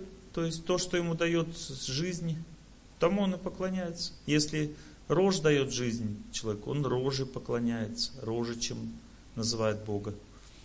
Вот. Если пшеница, пшеничи, чем дает, называет его. Ну, то есть человек как бы всегда склонен а, свое счастье, свою защиту воспринимать как Бога, через, через кого бы она ни шла. Поэтому мусульманство считает, не создать себе кумира, не надо изображений, не поклоняйся ликам, они говорят. Очень сильно боятся этой темы. В других культурах говорят, поклоняйся ликам, но понимай, что через них идет, действует Бог, что не сам святой это Бог, а как бы через него действует Бог. Понимаете? Можно сказать, не надо, женщина это зло, некоторые говорят. Женщина это зло, не надо любить женщин, это зло, никогда не принесет тебе это счастье. Все, люби только Бога, женщин не люби. Человек становится монахом, он женщин боится, потому что это зло для него. Несовершенное знание. Безопасно так жить, безопасно. Стресса не будет никакого. Вот. Но несовершенная жизнь, потому что в совершенной жизни человек не отказывается от отношений с людьми. Он всех любит, но он учится правильно любить. Мужа надо любить? Надо. Но это любовь какая? Любовь служения, отдачи, а не любовь зависимости и ожиданий. Если я жду, когда от мужа придет счастье, никогда не придет. Если я отдаю, служу, тогда всегда я счастлив рядом с близким человеком. Всегда. Мне невозможно сделать несчастным, если я отдаю, служу. Но если я жду, когда он будет меня сделать счастливым, тогда страдание. Причем ожидание всегда приходит, когда приходит счастье. От близкого человека спонтанно идет счастье. Рядом мужчина стоит с девушкой, ему хорошо, он счастлив. Девушка рядом с мужчиной стоит, она счастлива. И эта спонтанная энергия и приход счастья спонтанный вызывает ожидание. Человек ждет, когда я буду рядом с тобой. Я хочу быть рядом с тобой. Для того, чтобы опять счастье пришло ко мне. А вот это вот э, с помощью аскезы, духовной жизни. Понимаете, если Бог тебе подарил хорошую судьбу, ты должен нейтрализовать ее аскезами. И тогда всегда ты будешь иметь хорошую судьбу. Вот, допустим, хочешь всегда любить мужа. Почувствовала счастье от него, от него. Никогда не это не жди, а наоборот, служи больше Богу, отдавай счастье от мужа. Если свалится счастье, подели его на части и раздай всем друзьям. Это просто.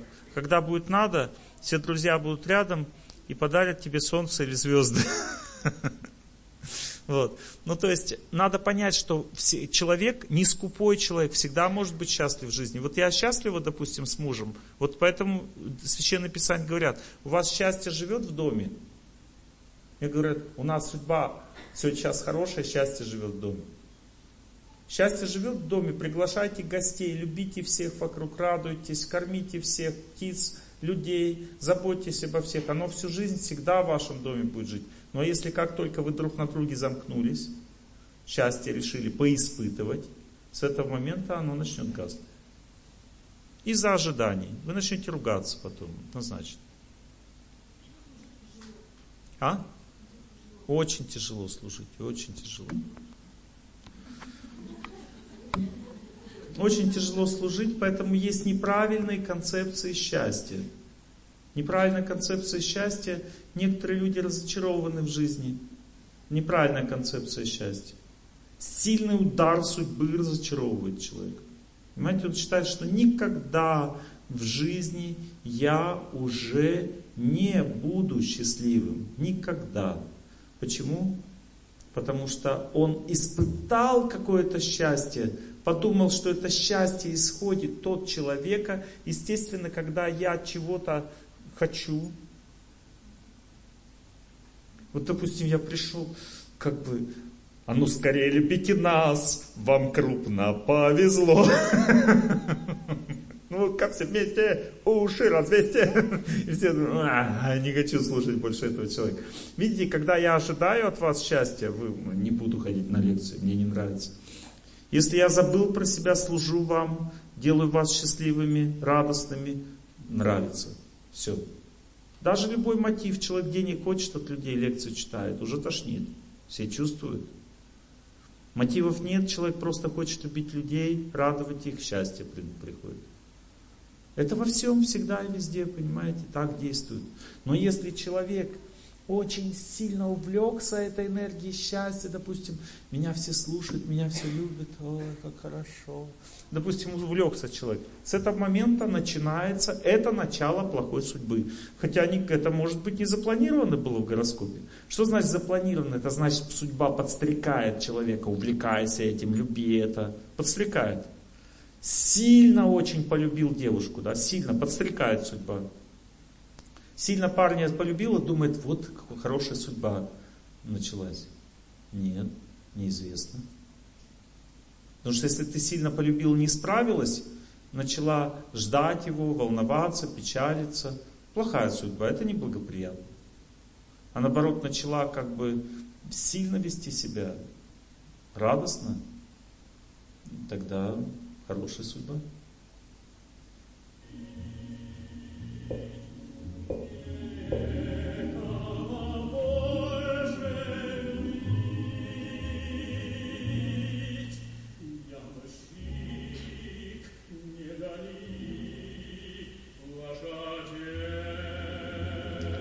Вот смотрите, вот эта вот философия страдания вся соткана из веры в человека из ожидания счастья, которого даже отвязаться невозможно. Понимаете, человек становится рабом того, что было.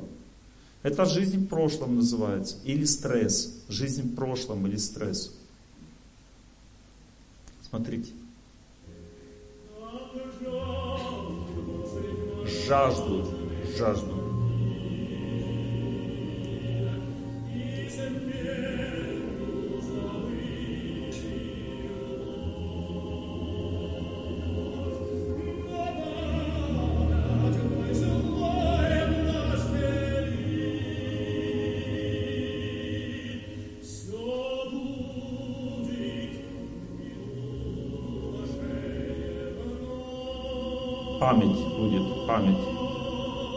Видите, память это важная вещь, оказывается. Память это энергия разума. Всегда охраняйте свою память.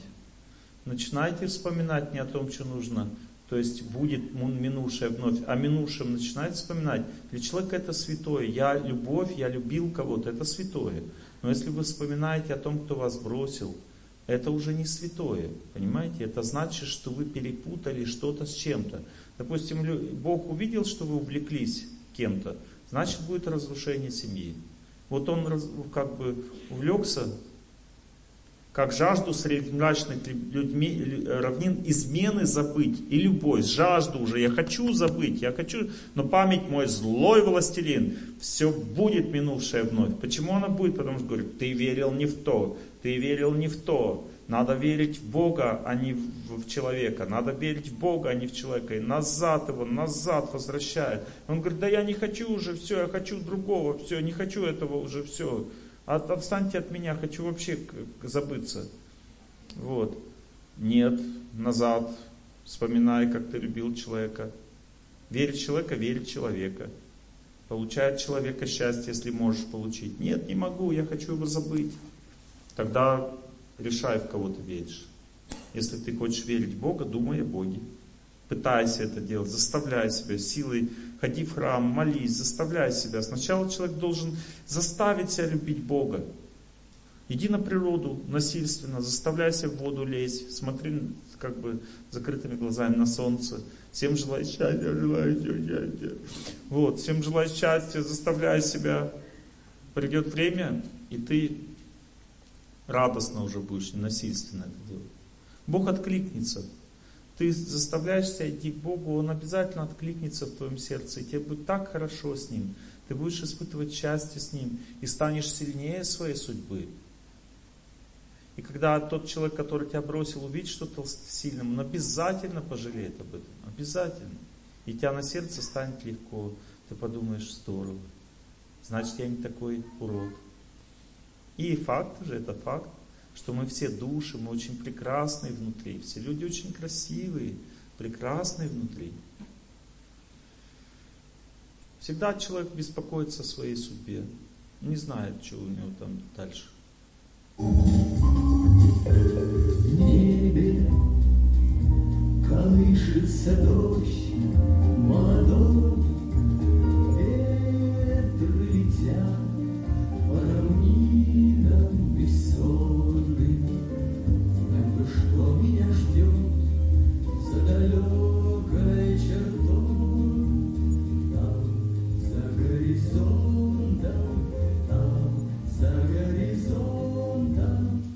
Знать бы, что меня ждет. Ветры летят. Смотрите, как всегда эти песни про судьбу, они всегда связаны с ветрами, с равнинами, с природой, потому что природа является знаками судьбы. Ветры летят по равнинам бездонным, и я начинаю думать о своей судьбе. Потому что всегда ветры, солнце, свет мой, а, там, как это в, это в этом стихе, ветер, ветер, ты могуч, ты гоняешь стаи туч, суету веешь на просторе, там и так далее. Э, Скажи мне, где моя любимая? То есть, понимаете, то есть природа является знаками судьбы. Природа является знаками судьбы. Животные тоже так же. Все, природа дает нам знания о своей судьбе. Она намекает нам. Допустим, ты о чем-то подумал, так ветер хлопнул в форточку, а подумал о чем тяжелом, у тебя сердце содрогнулось. Неблагоприятный знак. Значит, будут трудности. Ну, как неблагоприятный? Он благоприятный, он хороший знак, указывает тебе на то, что будут трудности. Прими их. Прими их. Даже некоторые говорят, а зачем вообще смерть нужна? Вот человек сам себе свою жизнь там принял пулю на вздохе, чтобы солнце зашло на востоке. Ну, то есть, как бы принял пулю, то есть он как пошел на смерть, победил, а, сражался, погиб. Чтобы наше небо было ясным, он навсегда остался в нем. Спрашивается, а что хорошего в этом-то? Это что за... Почему люди это восхваляют? Почему люди восхваляют смерть ради мира на земле? Смерть ради подвига, там, ради счастья людей? Почему люди это восхваляют? Потому что а, это восхваляют Священное Писание. Люди с древних времен это восхваляли, а потом люди просто начали восхвалять, потому что им это нравится. Они чувствуют, что это хорошо так погибнуть. Хорошо, это правильно. А зачем не знают? Они не знают, что когда человек отдает свою жизнь, как жертву, жертву приносит, отдает свою жизнь ради других людей, ради счастья людей. В этом случае он попадает в рай. Что такое рай? Это место, где ты можешь или наслаждаться жизнью очень долго, там все, там не, не надо работать. Там вообще вот нам не надо работать. Как Незнайка на Луне есть мультфильм, посмотрите, это с рая мультфильм снят. Там большие плоды, высокие деревья, ничего не портится, плоды падают с деревьев, лежат столько, сколько нужно для того, чтобы их съесть. Ничего не прокисает. И так далее. То есть рай это место, где все наслаждаются. Так создан специально. Вот земля создана так, что все прокисает, портится. Для того, чтобы счастливым, надо работать постоянно. Это не рай, земля не рай. Здесь нет рая на земле. Но рай бывает. И если психически взять свое сердце, запомните, рай, когда ты настроишь вверх, думаешь вверх, это рай. А когда ты думаешь вниз, это ад. И это правда. Когда человек вверх настраивается, он чувствует рай. Когда настраивается вниз, он чувствует ад. А когда человек настраивается глубоко-глубоко в сердце, глубоко и дальше, там Бог находится. И там находится духовный мир. Запомните, духовный мир находится прямо в сердце человека. Путь в духовный мир через сердце, а вверх путь это рай, или правильная, честная жизнь приводит к раю, к аду приводит неправильная, грешная жизнь. А жизнь внутренняя, жизнь ради Бога приводит к Богу. В рай это не к Богу. В рай это наслаждение. Или лучшие условия для того, чтобы к Богу. Там два пути в рай есть. Или человек, допустим, не дошел до Бога, он идет тоже в рай. Что ему здесь на земле делать? Он идет туда, чтобы заниматься дальше духовной жизнью. Он вверх поднимается, вверх. Когда человек вверх поднимается, то родственники хотят плакать о нем, скорбить, но не могут. Они чувствуют чистое, светлое чувство, какое-то спокойствие о человеке. Вот он ушел, человек, и как бы как легкость такая в сердце. Господи, какой ты хороший человек. Вот такое чувство. В рай пошел, значит, человек. Он становится ангелом-хранителем. Ты о нем вспоминаешь, тебе удача от этого приходит. Такой человек прожил такую жизнь, что вот я вспоминаю, удача, это приходит удача от него. Если мною случится беда, грустную землю не меряй шагами, знай, что сердце мое ты отыщешь всегда. Сердце мое. Там, за облаками, там, за облаками. Там за облаками, то есть вверху, рай. Там мое сердце ты отыщешь. Сердце можно отыскать с помощью памяти. Люди думают, что мы расстались навсегда. Это ужасная мысль разрушает психику человека. Он не может с этой мыслью жить. Мы расстались. Я изучаю эту тему серьезно. Я знаю точно, что никто ни с кем не расстался. Я могу это даже вам доказывать прямо на лекции. Допустим, вы говорите, ушел человек, зовут так-то. Я говорю, он такой-то человек, такие-то у него черты характера. Почему я об этом говорю? Потому что вижу, он рядом с вами связан. В сердце люди связаны, остаются. Никогда не разлучаются. Даже если вы жили вместе, расстались, кто-то бросил кого-то, вы все равно в сердцах не расстаетесь. Поэтому, говорит, я не знаю, как отвязаться от человека. Не надо отвязываться от человека. Светлая память. Когда ты начинаешь думать по-доброму, а без Бога это невозможно, очищаешь свое восприятие человека. Как только чистая светлая память осталась в человеке, все, ты свой экзамен сдал в отношениях с ним, Бог дает следующего, чтобы тебя мучить. И опять начинается насчет влюбленности, начинается, потому что без влюбленности не привяжешься. Вот, и потом дальше опять разборки всякие. Лекция Олега Геннадьевича.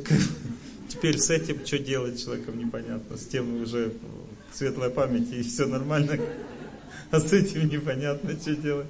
И так постоянно. Вся жизнь вот такая человеческая. Что понимаешь?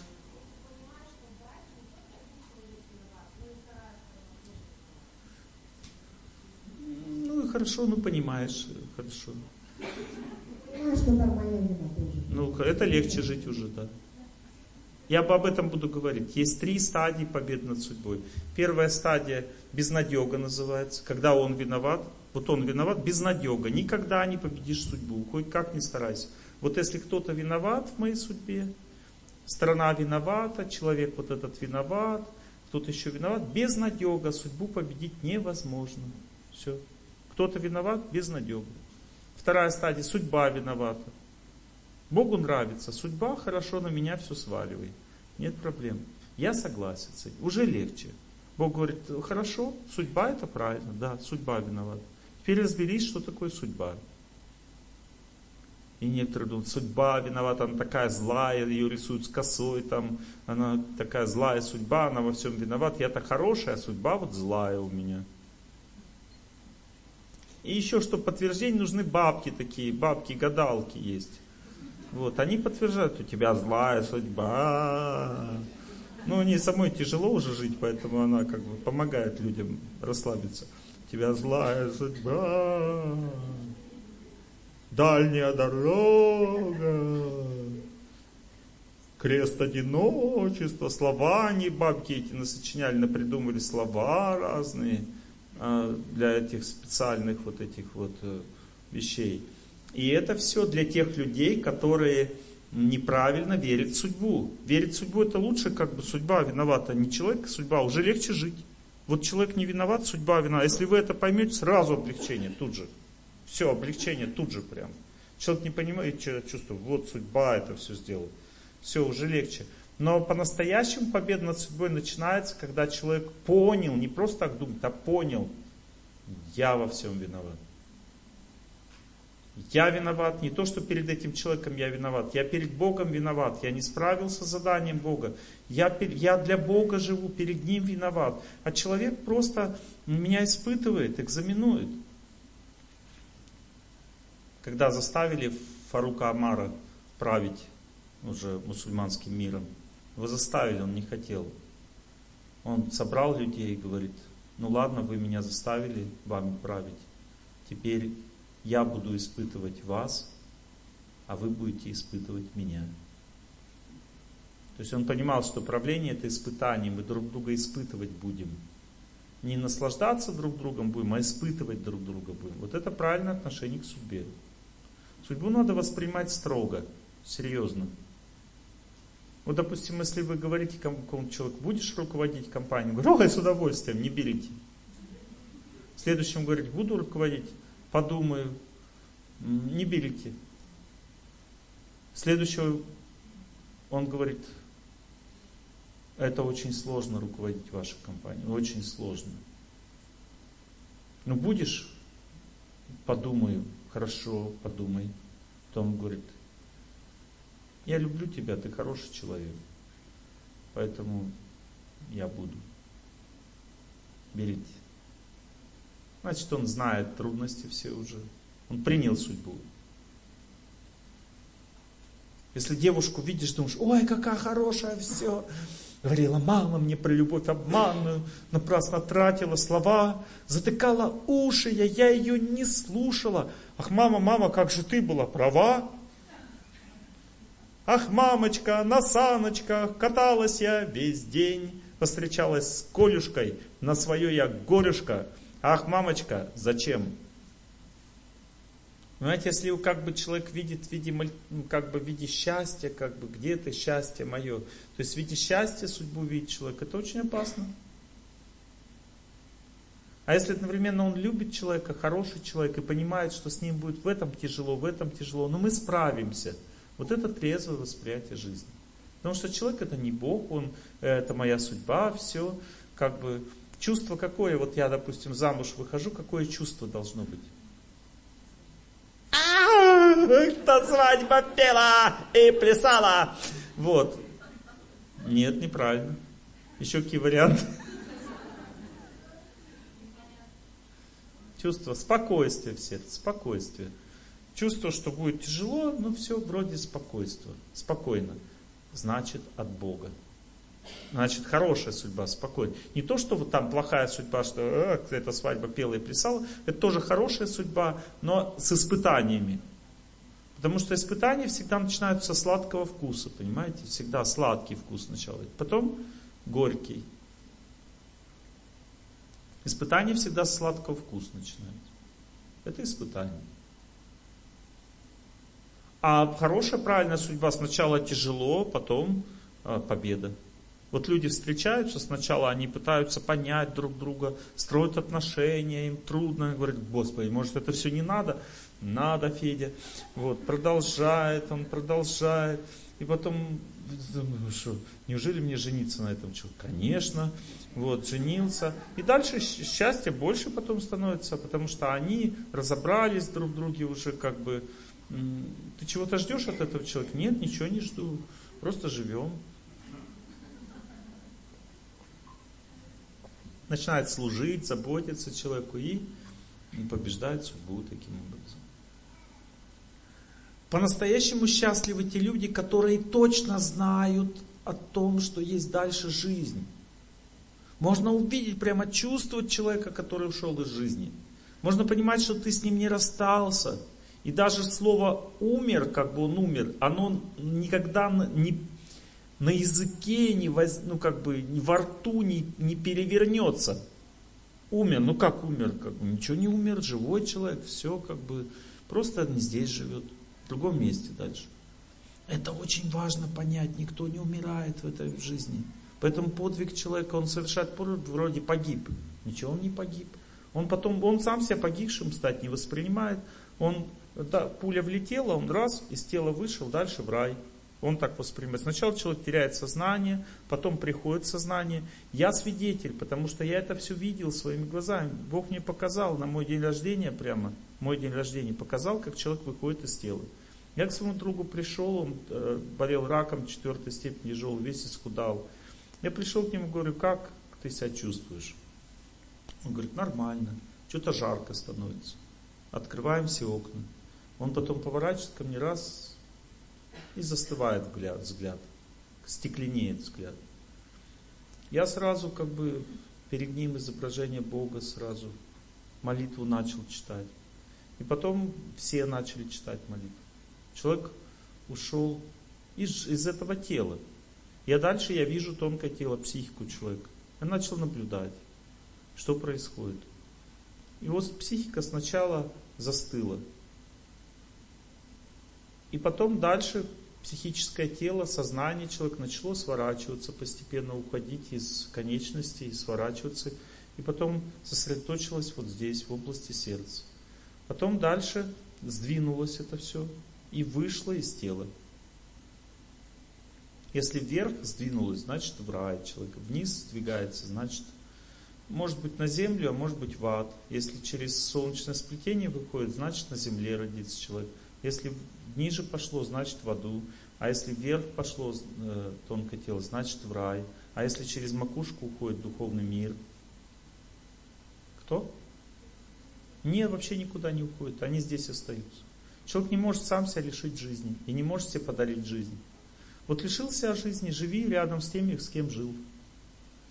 Но только они тебя уже не увидят, и ты не будешь ничего наслаждаться, ты просто мучаешься. Ты хочешь жить, а не можешь, хотя ты живешь. Они тебя чувствуют тоже и боятся тебя. Они тебя любили до этого, теперь тебя боятся. Потому что они не понимают, что он тут делает, он же уже умер. А никто не умирает в этом мире. Духи, тонкое тело, невидимое тело. У нас же есть невидимое тело, тонкое тело. Для вас это просто тонкое тело, для вас это просто, ну, как вы говорите, Олег Геннадьевич, богатое воображение. У меня не богатое воображение, я это все изучаю. Я могу по тонкому телу много чего сказать, могу подобрать травы, растения, могу продиагностировать человека, могу увидеть его судьбу в какой-то степени. То, что Бог показывает. Поэтому я являюсь свидетелем того, что... И вот что произошло с этим молодым человеком дальше? Не в, не в пожилом возрасте ушел из жизни. Он вышел из тела, и осознал себя. Я увидел, что он пришел, он как, оп, Увидел, что вот тело лежит мое. И он два раза пытался туда вернуться. Хотя он знал, что уже все как бы. Он изучал это всю жизнь, но все равно попытался на всякий случай вернуться в тело. Туда пытался войти, ничего не получилось. И он как-то раз и так растерялся. Я начал молиться, как только начал молиться за него, он сразу начал вспоминать себя. Понимаете, это такой стресс, когда ты выходишь из тела, что все забываешь, духовное знание. Но если кто-то за тебя молится, ты начинаешь вспоминать это все, трезветь. И потом он это все вспомнил, он начал от молитвы сиять все сильнее и сильнее, и потом пошел вверх. Ну, после наркоза в тело входишь. Там, понимаете, как можно выйти из тела в уме просто. У нас есть психическое тело, оно имеет разные функции. Допустим, тонкое психическое тело, или, как мы говорим, тело ума, оно имеет две функции. Одна функция – это способность воспринимать мир, или это функция памяти. Вот о чем человек вспоминает, то туда он и приходит. Некоторые люди так совершенно владеют этой функцией, они могут, вот если они какой-то объект, допустим, знают, там были, они могут опять там наказаться не в прошлом, как все люди в прошлом оказываются. Вот я была на Черном море. А некоторые прямо сейчас могут там оказаться и почувствовать, какое сейчас это Черное море. Понимаете, это все через функции памяти, то есть делается. Вот когда человек в наркозе, у него через функцию памяти он уходит из тела. Он где-то ходит во сне, точно так же происходит. Этот человек находится, но его душа остается в теле при этом. Потому что есть еще другая функция психического тела. Это вытаскивать душу из тела. Это происходит в момент смерти. Некоторые люди прямо с душой могут выйти из тела, это называется клиническая смерть. Тело застывает, оно как бы не дышит, но при этом какое-то время душа может туда вернуться еще и все опять оживет. Если там есть возможности еще, каналы психические, здоровье достаточно, тогда это возможно. Но видите, вы немножко напуганы этой лекцией, думаете, как, что такое, что, о чем Олег Геннадьевич говорит, так страшно все. Вот. Знайте, что когда человек понимает, что нет смерти, нет и стресса, есть процесс познания. Что такое стресс? Это разлука, то есть хотелось быть рядом с человеком. Но вы можете быть рядом с ним и в своем сердце. Это не так же, как рядом вот физически, но это все равно очень облегчает душу. Очень испытывает человек счастье от этого. И Рабиндранат Тагор, он обучал свою жену. Он ей объяснял, что перед тем, как уйти, он объяснял ей, что, во-первых, когда ты вспомнишь обо мне, ты со мной в это время точно меня почувствуешь. Это правда. Не сомневайся в этом. Второе, когда у тебя на закате жизни ты можешь вообще так сильно вспомнить обо мне, что ко мне придешь назад – Потому что вечный закон любви побеждает все. Если ты так сильно меня любишь, то в момент смерти я напомню о тебе, о себе. Если ты будешь обо мне вспоминать, ты уйдешь ко мне, и мы будем опять вместе в следующей жизни.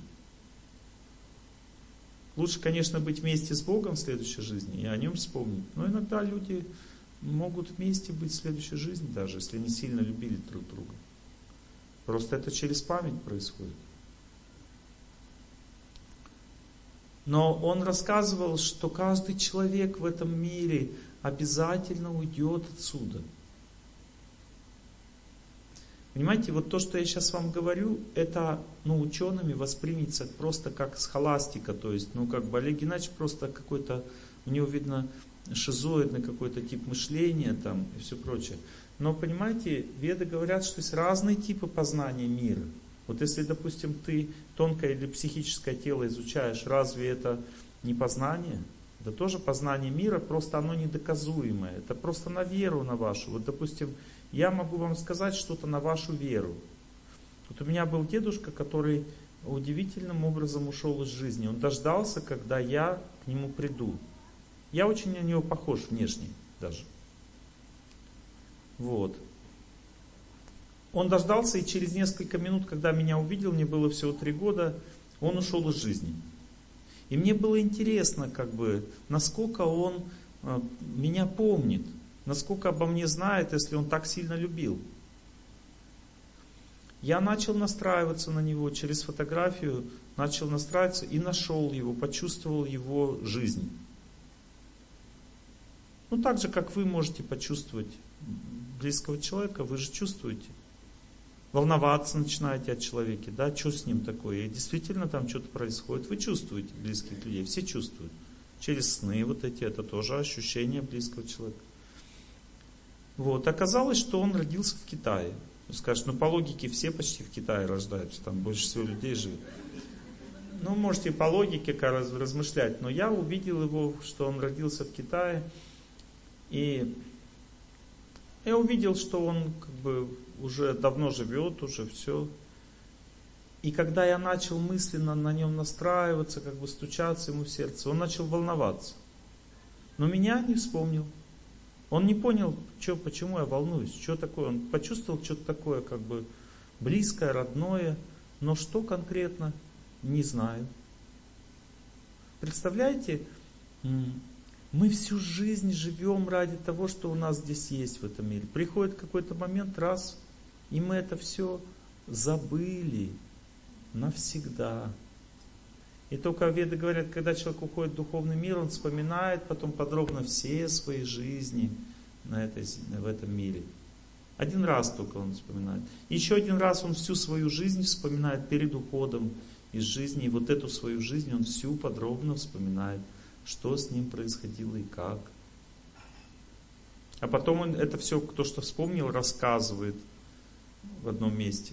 Но я не буду вам об этом говорить, потому что вы испугаетесь рассказывает, есть э, законы справедливости в этом мире.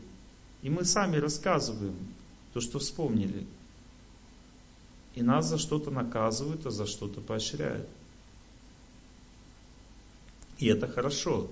Потому что если бы человека не наказывали, представляете, какие судьбы бы были. А вот если наказ, судьба лучше уже становится в следующей жизни. Поэтому наказ, чтобы мы лучше, вы говорите, я хочу нормально жить, но что Бог мне не дает? Можно, но сначала тогда после смерти попадешь в ад, будешь наказан, а потом нормально живи. Не то, что ты всегда там будешь в этом аду. Человек всегда страдает только за то, что он совершил. Он не то, что он должен обязательно вечно страдать где-то. Мы же не вечно грешим, правда? Итак, послушайте, как человек рассуждает и рассказывает своей жене о своей будущей жизни. Это написал Рабиндранат Тагор для своей жены. А мы из этого сделали шлягером эту песню.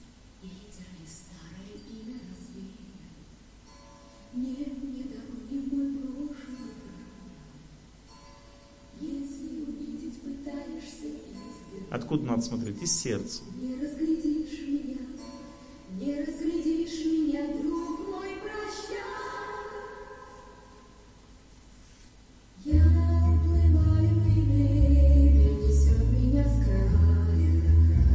время несет. Это сила такая.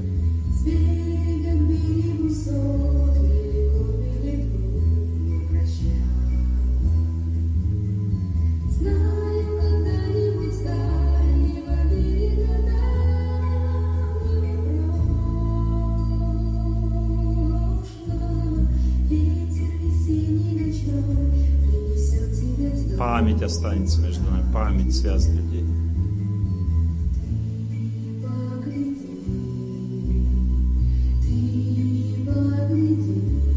вспоминая самое хорошее.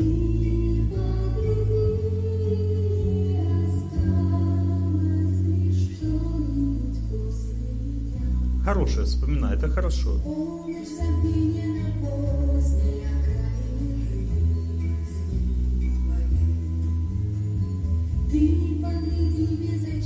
Без отчаяния. Погляди, значит, вспомни.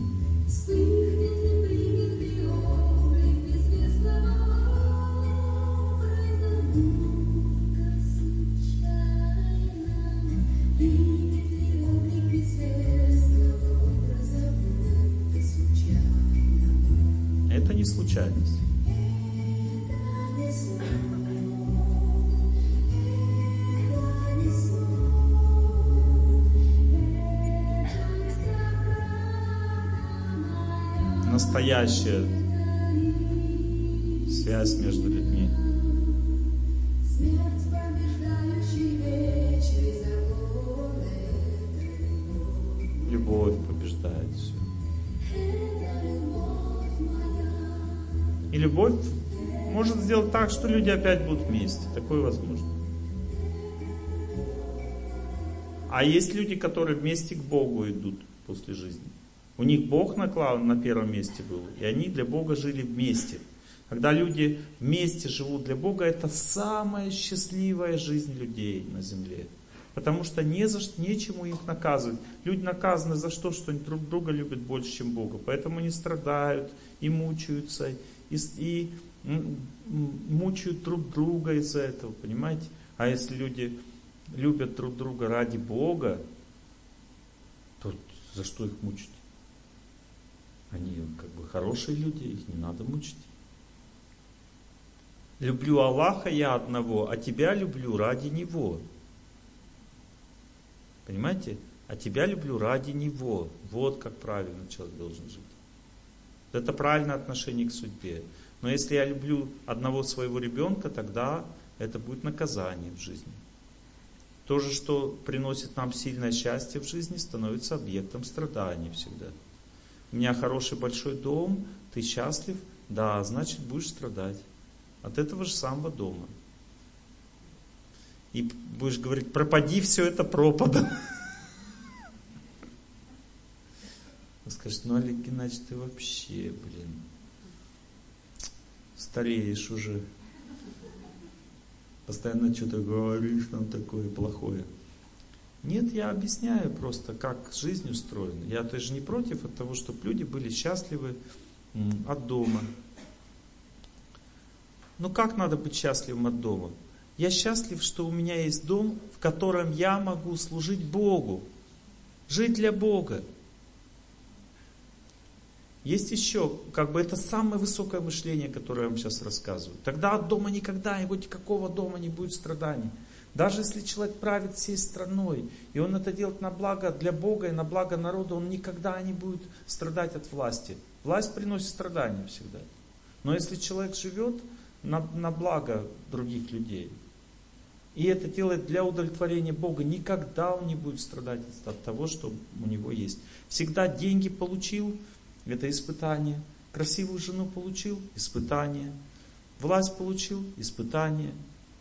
И даже здоровье хорошее это испытание. Я одного человека вылечил, он говорит, спасибо, Олег Геннадьевич, за то, что меня вылечили. Теперь а, вылечили мне голову, теперь я пью пиво, и у меня не болит голова.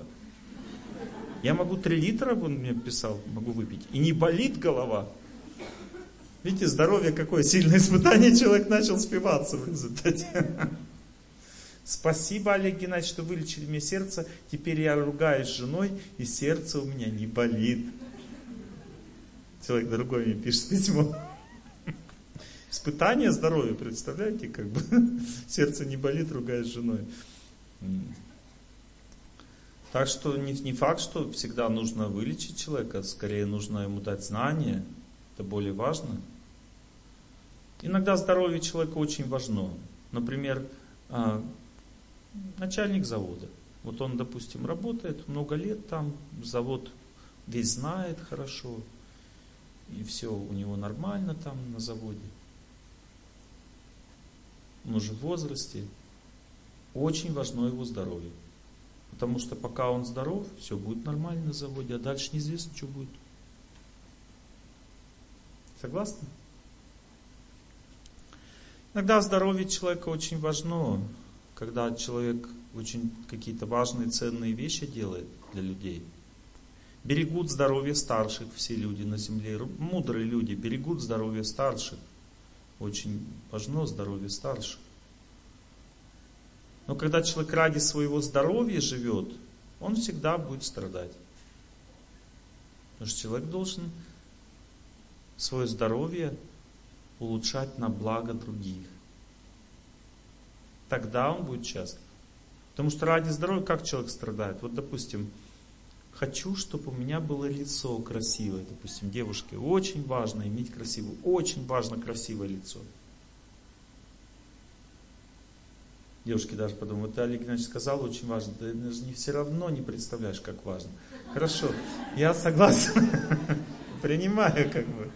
Все это принимаю, все нормально. Вот. Но вот смотрите, интересно. Чем больше девушка думает о красоте своего лица, тем больше она об этом беспокоится. Чем больше беспокоится, тем больше начинает использовать всяких мазей, кремов. Чем больше она это все использует, тем лицо становится более чувствительным. Потом на нем экзема появляется, и оно становится некрасивым. Вот все, что угодно назовите. О чем бы мы ни думали постоянно, сильно чрезмерной заботой о себе, то мы себе и портим. Вот если, допустим, девушка о носе своем думает, она начнет делать пластическую операцию и изуродует свой нос. Думает о грудях, значит они их изуродуют, о губах их изуродуют. Все, о чем бы человек чрезмерно не думал, связано с собой, все он это уродует. А когда человек, наоборот, использует женщина красоту для того, чтобы все были счастливы вокруг, она тогда ничего себе не уродует, нормально. Она всегда будет красивой. Видите, как важно понять, что такое судьба. Она всегда бывает разной в зависимости от того, как человек живет. Поэтому знание является основой жизни. Всегда человек должен изучать, как правильно жить. Некоторые люди изучают, как, как быть успешным в жизни. Они думают, что изучение означает научиться зарабатывать деньги. Это тоже нормально. Это знание нужно. Но выше его стоит духовное знание, потому что когда человек духовным знанием обладает, ему даже не надо думать о том, чтобы зарабатывать деньги. Он везде, где бы ни был, везде ему жизнь приносит удачу. Мудрый человек всегда с любовью будет работать, даже если у него высокая квалификация. А мудрый руководитель обязательно выучит такого человека. Даст ему хорошую квалификацию, потому что таких людей, как он, просто не найдешь. Таких людей просто нет. Верный человек, мудрый, самый лучший человек. Его надо обучать.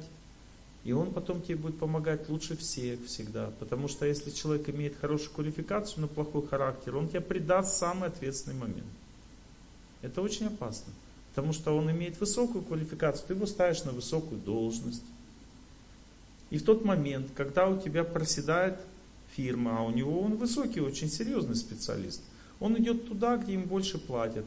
А он у тебя занимал ключевое положение, значит вся твоя фирма в результате идет в аут из одного этого человека. Поэтому человек всегда должен ценить больше в людях качество характера, а не квалификацию. Иначе он обязательно пострадает от тех же самых людей, которых он оценил за квалификацию, а не за характер.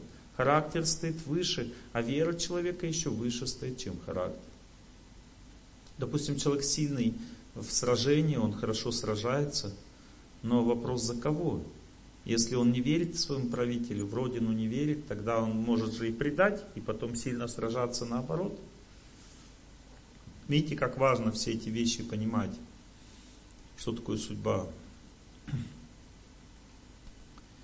Итак, первое, что нужно знать, судьба это не то, что крест одиночества. Понимаете? Судьба это испытание в жизни. Испытания. У каждого свои испытания, но это именно испытание предназначено для того, чтобы мы стали счастливыми, чтобы мы научились преодолевать трудности, стать лучше, развились, стали хорошими. Вот так надо воспринимать судьбу. Это правда. Судьба именно так устроена. Запомните, что когда сильно-сильно человек так понимает судьбу, вы скажете, ну Олег Геннадьевич, ну астрологию же не нивелируйте, как бы она же тоже есть. Да, есть препятствия в жизни. Астрология указывает на препятствия в жизни. Препятствия есть для того, чтобы мы стали сильнее. Нет другой причины. Если человек думает, что препятствия должны сломать человека, это безумец. Безумное, неправильное восприятие судьбы. Судьба предназначена для того, чтобы только сделать нас счастливыми. И когда человек верит в свою судьбу, это очень хорошо. Вот некоторые люди говорят, верю в свою судьбу. Это очень хорошо. Это люди правильные. Верю, что я победитель своей судьбы. Верю. Веру, верю означает, что такое вера? Это означает, весь объем работы учитывается. Когда человек думает серьезно о своей судьбе, вот о, о своей работе, он говорит, я верю, что смогу справиться, как бы, все сделаю на своей работе. Это значит, что он учитывает весь объем. Также человек верит в свою судьбу, значит все учитывает, значит он чувствует препятствия, но он прилагает огромные усилия внутренние, чтобы их преодолеть. Вот это правильное отношение к жизни. Причем вера бывает разной. Мужчины верят через силу и могущество, через аскезу и храбрость. Мужчины верят в свою судьбу. Женщины верят через чистоту, через правильное поведение, целомудрие, чистоту. А, понимаете? Женщины верят в судьбу через чистоту, а мужчины через победу. Поэтому женщины, они всегда следят за чистотой, правильным поведением близких, а мужчины всегда следят за способностью побеждать. И, и то, и другое хорошо. Есть женская победа над судьбой, это женская сила, чистота, правильное поведение, совесть, это женская сила. Храбрость, отвага, мужская сила. Совесть нужна и храбрость нужна. Понятно, да? Итак, знаки судьбы есть, существуют. Человеку всегда природа подтверждает его счастье. Он чувствует счастье через природу. Всегда человек. Это знаки судьбы.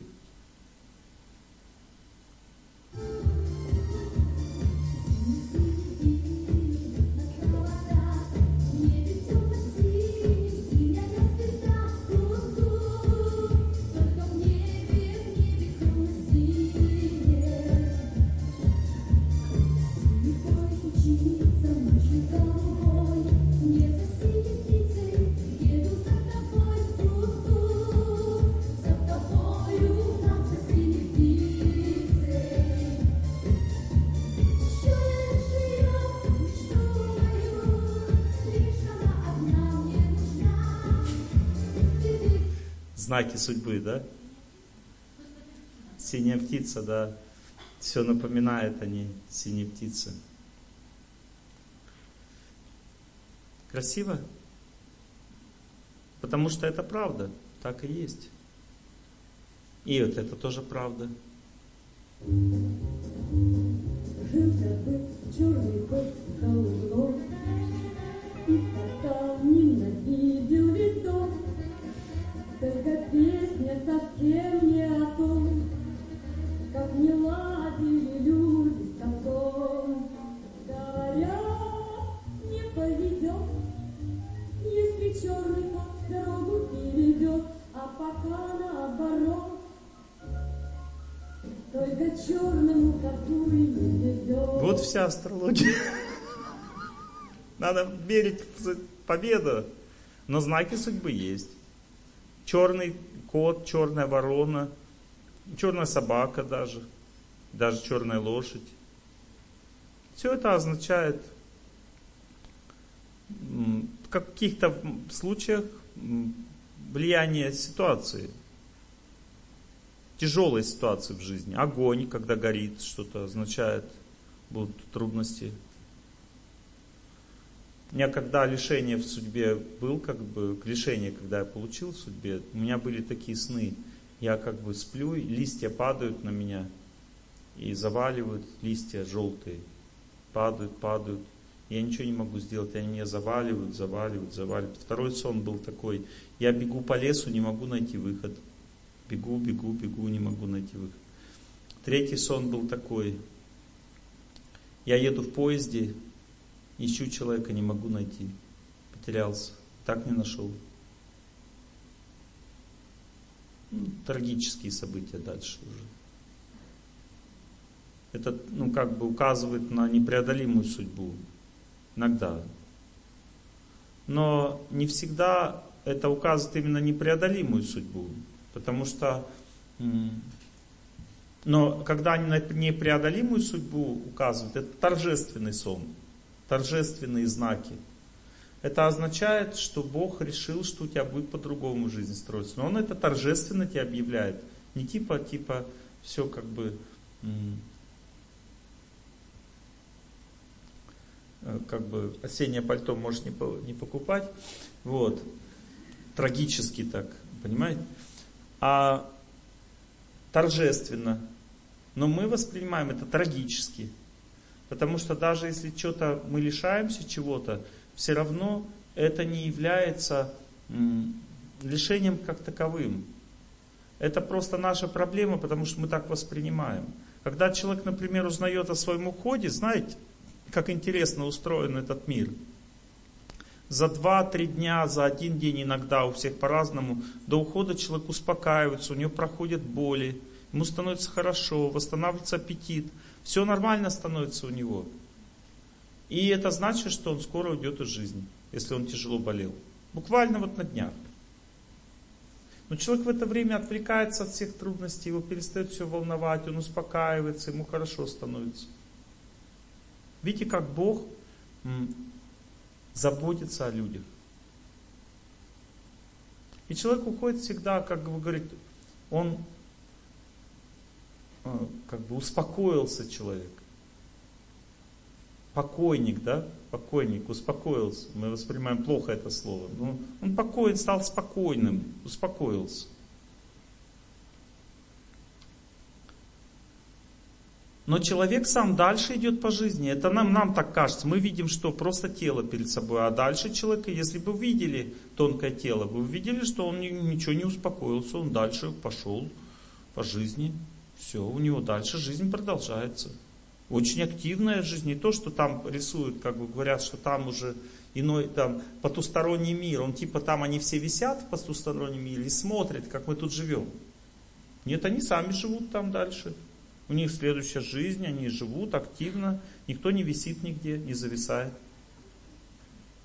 Какое-то время, правда, человек висит, у него формируется психическое тело 40 дней где-то, и в это время человек упоминает, зачем его упоминает? Для того, чтобы помочь ему. С помощью нашей памяти мы форми- помогаем формировать психическое тело человеку дальше. Страшные вещи говорю, страшные, Олег Геннадьевич. Ну ладно, хорошо, тогда сменим тему.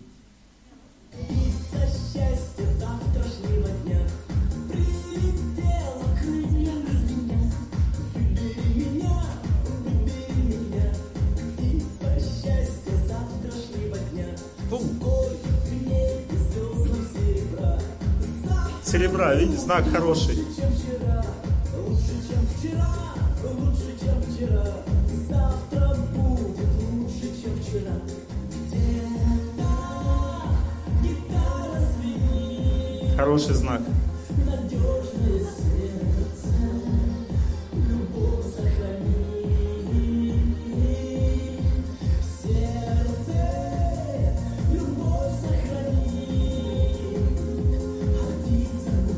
Птица удачи.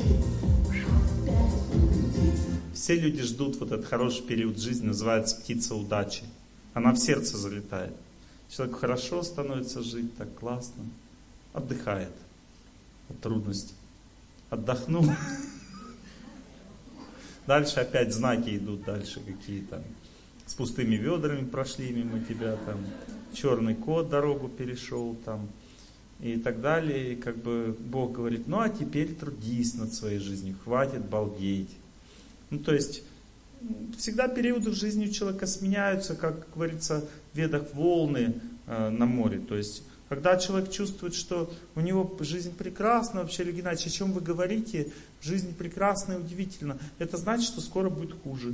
Он находится на самой высокой волне уже своей судьбы, вот, у него все классно, это значит, скоро будет хуже. Вот, теперь, когда человек говорит, Олег Геннадьевич, жизнь ужасна, у меня ничего хорошего в жизни нет, я вообще страдаю, у меня ужасная судьба, ужасная жизнь, значит, скоро лучше. Человек уже чувствует, знаете, на гребне внизу, на гребне судьбы, знаете, как человек чувствует себя? На гребне судьбы внизу, знаете, как чувствует? Ничего хорошего не будет. Вы верили, понимаете, счастье, верили. Но когда наступает гребень в самом низу, в самом низ, самый низ судьбы, в этот момент веры никакой нет. Все, ничего хорошего не будет в жизни. Все, жизнь ужасна, все, полностью разочарован, как у вас сейчас состояние. Значит, скоро будет лучше. Все, я просто так вижу. Не то, что спасибо. Олег Геннадьевич, а мне скажите, что у меня будет. Это Восток. Сейчас после лекции ко мне все будут подходить. Олег Геннадьевич, ручку положите. Скажите мне, мне, скажите, что у меня будет лучше сейчас. Вот. Это Восток. Люди верят старшим. Они думают, если старший как ручку положил, значит все как бы будет хорошо. В этом, конечно, есть смысл, но насиловать старшего не надо, как бы это должно само собой происходить.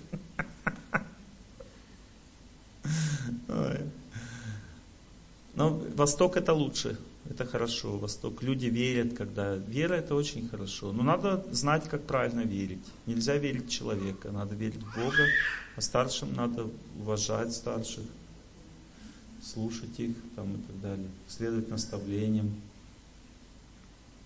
И так у судьбы бывают всегда у каждого человека хорошие плохие периоды. Не бывает так, чтобы вот некоторые там, бывает такое, Олег Геннадьевич, чтобы только вот хорошая судьба. Такого вообще никогда не бывает. Просто бывают люди, которые воспринимают жизнь оптимистично, они верят в судьбу. Вот у них у всех хорошая судьба. А трудности наступили, они говорят, нормально, ничего страшного.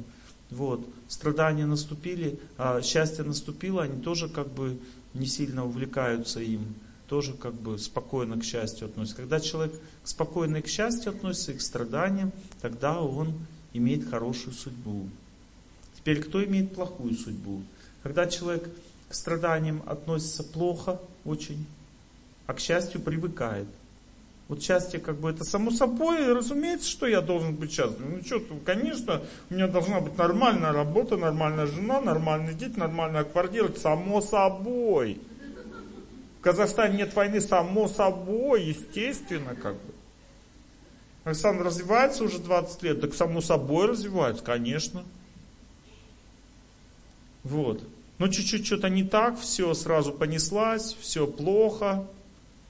Сильно человек воспринимает трудности очень сильно и быстро привыкает ко всему хорошему. Означает плохая судьба, несчастный человек. Постоянно стоит, ноет, стонет, ноет, постоянно все плохо у него. Почему? Потому что он неправильно воспринимает жизнь. Да, человек, наоборот, трудности это испытания, они нужны для того, чтобы я креп, это хорошо. А хороший период это период, где я должен больше отдавать всем счастье. Это не для меня предназначен хороший период, для того, чтобы я всех сделал счастливыми. Тогда человек всегда счастлив. Всегда такой человек счастлив, он, у него все нормально в жизни.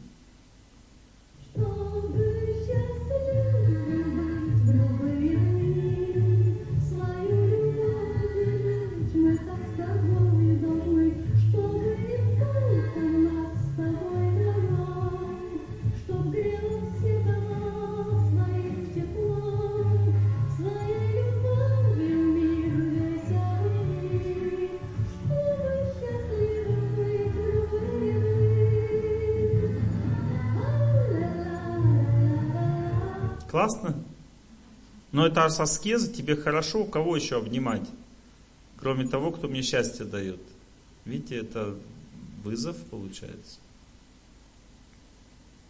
Хорошо благословлять людей тоже. Когда ты всех благословляешь, чтобы все были счастливы, тебе тоже будет судьба благословлять. Как ты сам делаешь, так и будет. Благословлять означает отдавать свои силы людям.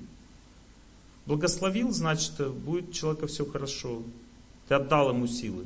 Не надо бояться, потому что когда человек отдает силы, Бог ему сразу это пустое место заменяет удачей. Вот что такое удача, откуда она берется? Удача всегда возникает только, это не птица счастья завтрашнего, типа просто прилетела сама. Вот типа прилетела, крыльями звеня, и типа, э, э, меня выбери. Давай. Типа, выбрала меня, значит все классно, теперь удача пришла. Понимаете? Нет, это неправильное мышление. Удачливый человек это тот, который всех благословляет. Он отдает, добровольно отдает свое счастье. Ну, Добровольно просто. Сам.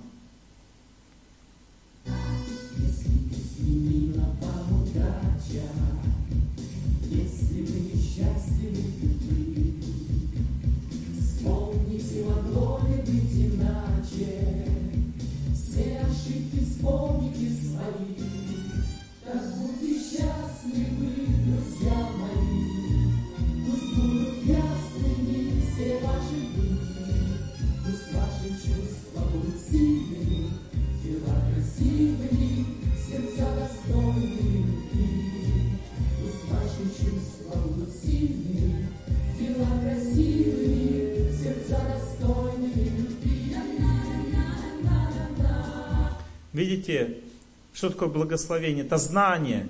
Пусть ваши чувства будут сильными. То есть не привязывайтесь ни к чему, терпите. Вот.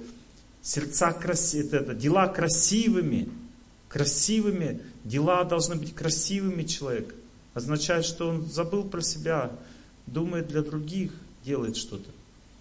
Сердца достойны. Когда сердце достойно любви? Когда оно терпит все, преодолевает все трудности. Прощает человеку сердце, достойно любви сердце. Когда женщина терпит недостатки мужа, прощает, говорит, ты хороший человек, я верю в это. Сердце достойно любви. Когда мужчина терпит капризы женщины, девушки, она над ним издевается, он улыбается просто. Сердце достойно любви, значит, что этого человека. А если все наоборот, то почти достойно. Скоро будет достойно. Ну, конечно, самый лучший как способ жить, конечно, это вот такой. Это надо тоже знать, что так можно жить. Некоторые думают, что так только в песнях живут. Нет, не только в песнях. Так живут люди некоторые на земле. И они всегда счастливы, всегда побеждают судьбу. Послушайте, как правильно, как надо, до чего дойти надо, кого надо любить. Мы проснемся в ладонях Бога И уснем на Его ладонях. Мы в руках Его вечно будем. Каждый миг Через память это происходит. Память. На полянах, на травах сладких Под распахнутым светлым небом. Мы дышать и смеяться будем. Побежим по проборам леса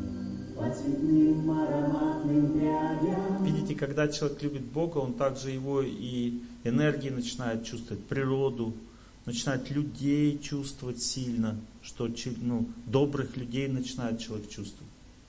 Добрых людей любит, природу добрую любит, храм любит. По горам, по высоким скалам Мы увидим его бескрайность И замрем далеком зоре Вот и осталась самая малость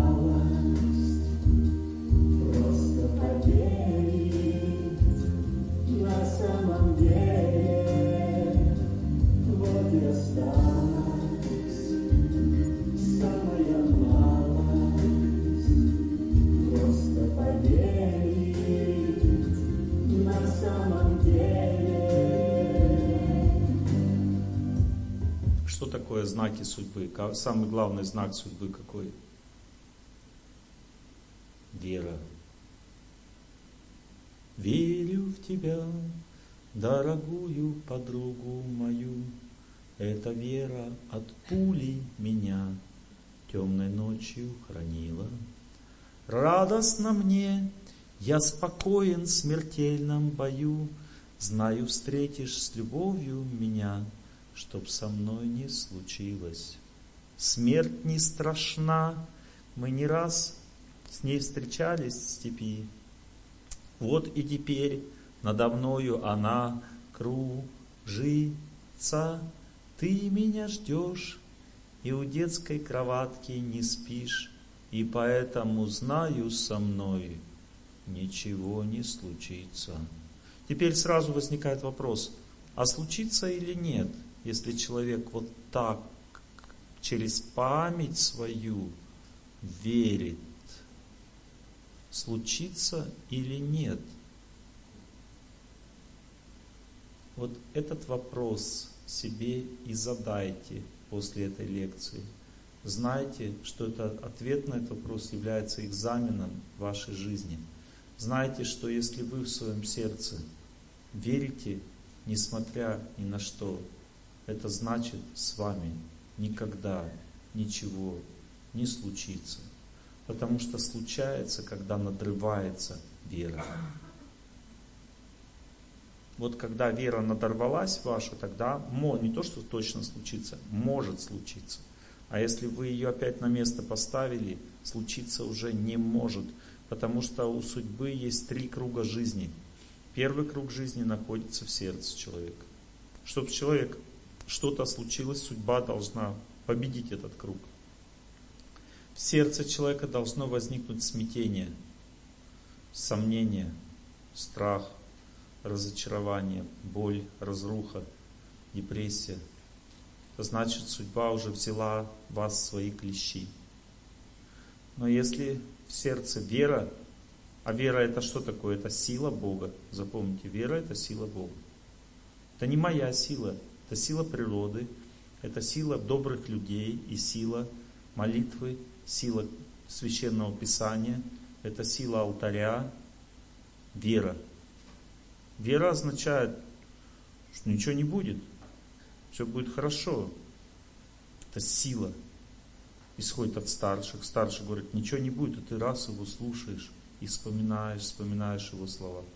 Значит, все, ты побеждаешь судьбу. Второй круг жизни – это влияние. Сказала человеку, он услышал. Сказала, не услышал, значит, ты не, не побеждаешь в этом круге.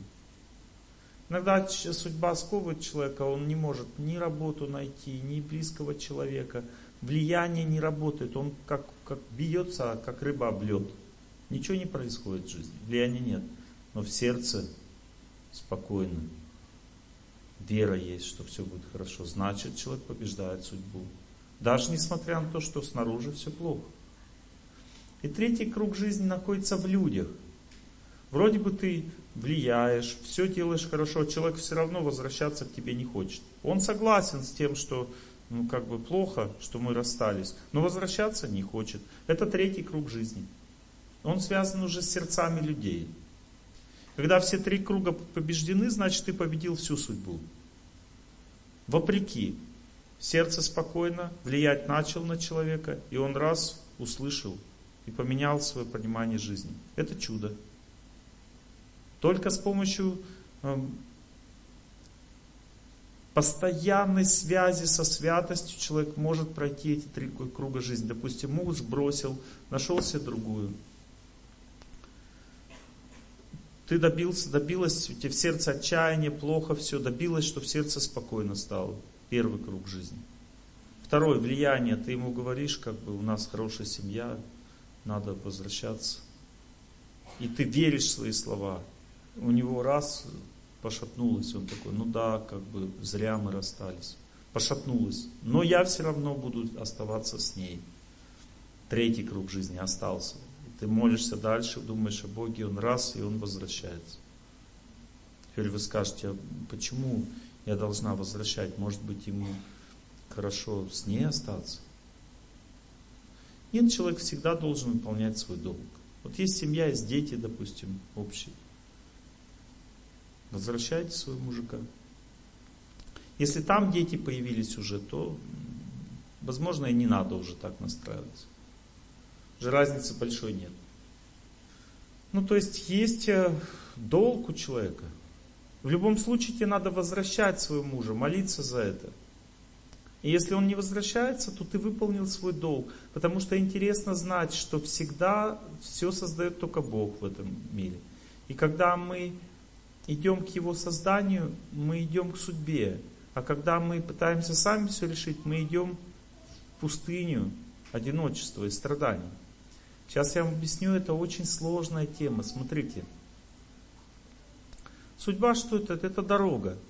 Но в этой дороге есть развилки. Это наши экзамены. Вот, допустим, бросила мужа. Ну, бросила мужа, понятно, что будет дальше. Дальше будет испытание. Конечно, это не значит, что ты когда замуж не выйдешь. Нет, такого нет. Но испытание. Допустим, ты вышла замуж и не клеится все. Почему? Потому что бросила мужа. Теперь, как сделать так, чтобы клеилось? Нужно возвращаться к мужу. Как возвращаться? У него уже другая жена. У него там дети. Все равно возвращаться к мужу, потому что человек возвращается в своем сознании. Нужно вернуться к Нему для того, чтобы попросить прощения, раскаяться, сказать, я, я виноват, я хочу, на самом деле, я хотела бы быть с тобой в жизни. Смотрите, что такое раскаяние. Я на самом деле с тобой бы хотел, но уже невозможно. Поэтому я буду жить с другим человеком и тоже буду ему быть верна, но я сожалею о том, что было. Это моя ошибка. Я неправильно поступила. Смотрите, никогда невозможно уйти от воли Бога. От воли Бога можно уйти только в пустыню. Какая воля Бога? Бог нас соединил, мы вместе живем, это Его воля. Ну что же Он нас мучает-то? Ну точно так же я объяснял, как вы мучите мужа, он мучает вас, точно так же Бог нас всех мучает для того, чтобы мы развивались. Не из злобы он это делает. Не то, что он злой там на туче такой сидит, как бы и злится, всех мучает. Нет. Потому что у него настроение там плохое. Нет. Он это делает для того, чтобы мы развивались. Понятно?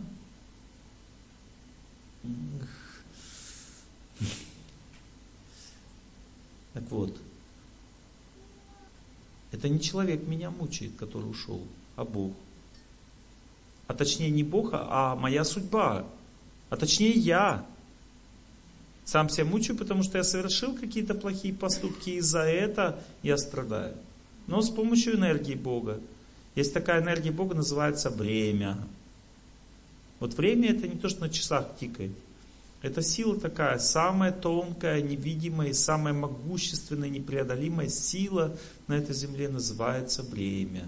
Это сила, которая движет нас к экзаменам жизни. Вот старость это экзамен, сплошной экзамен. Если раньше в молодом возрасте можно было обожраться там и переспать, и там, то в старости уже все. То есть Тебе надо постоянно следить за своим здоровьем. Чуть-чуть ослабло внимание, тут же тебя косит. Экзамен, постоянный экзамен. Есть люди, которые в старости, как молодые, когда они постоянно сдают этот экзамен, то тело и психика крепкими остаются. До самого ухода человек может быть крепким. До самого ухода из жизни быть здоровым, работоспособным. Буквально несколько дней он перед уходом слабеет и все. Можно так прожить свою жизнь. Правильно, на учебе, я на учебе. Правильно.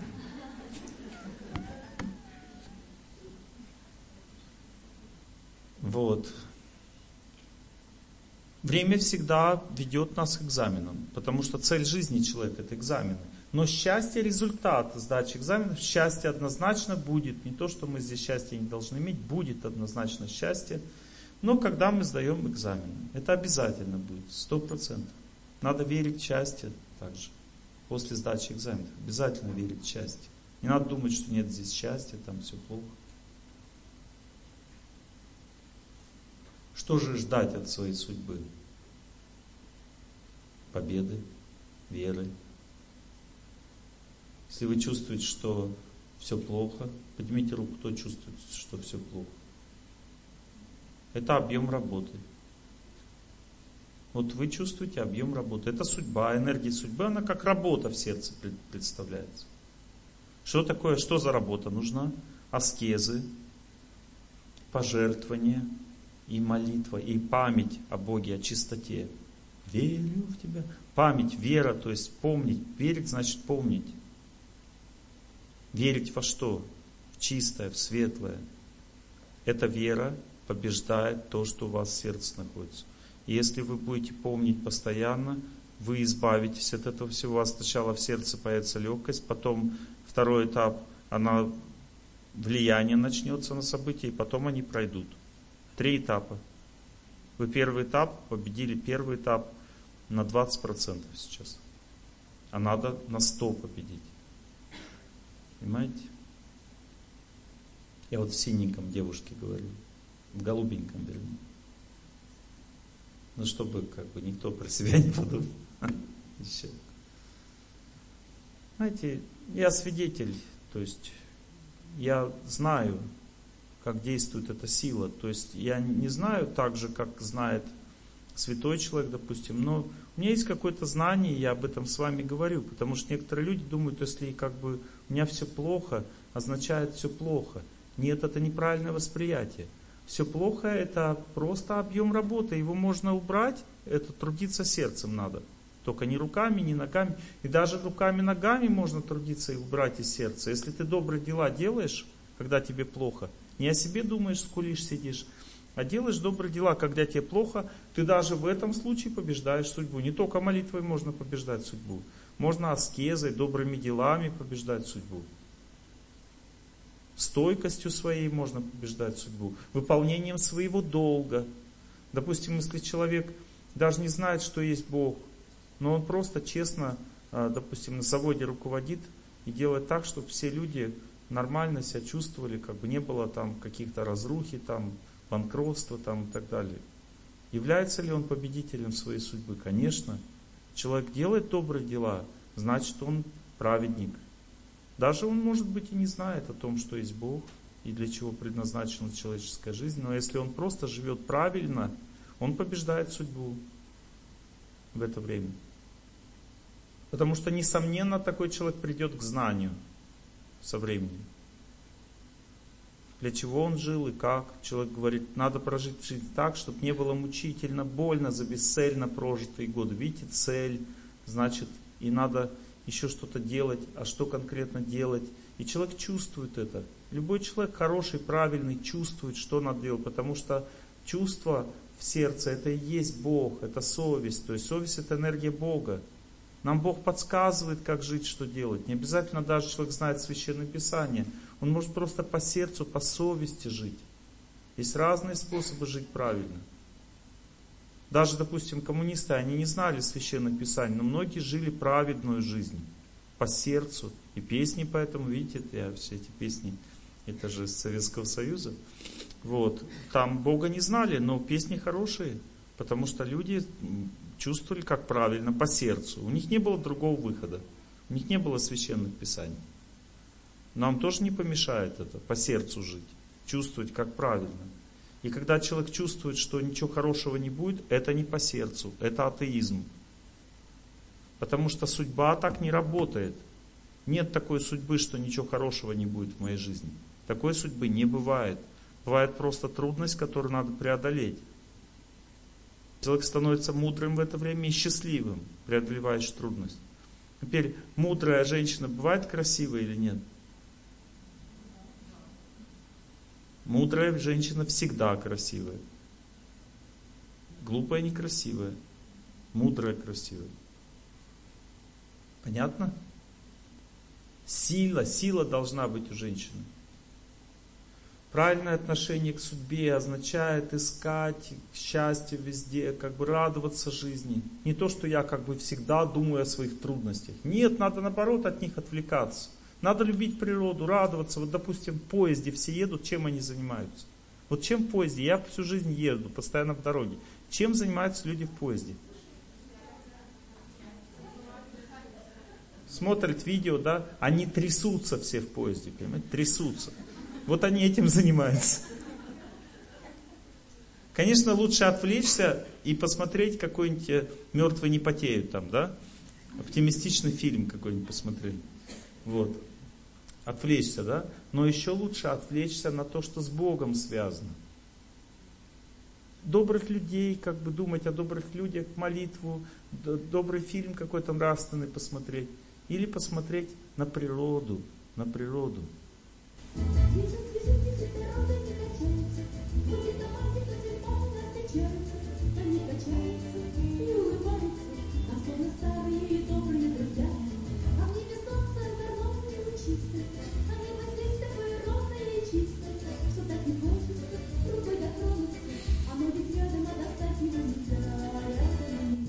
Поняли настроение? Человек трясется по дороге, нет?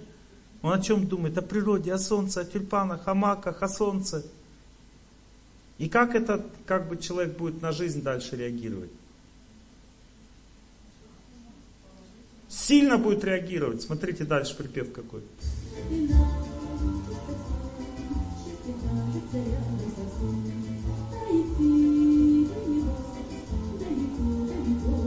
Ничего страшного.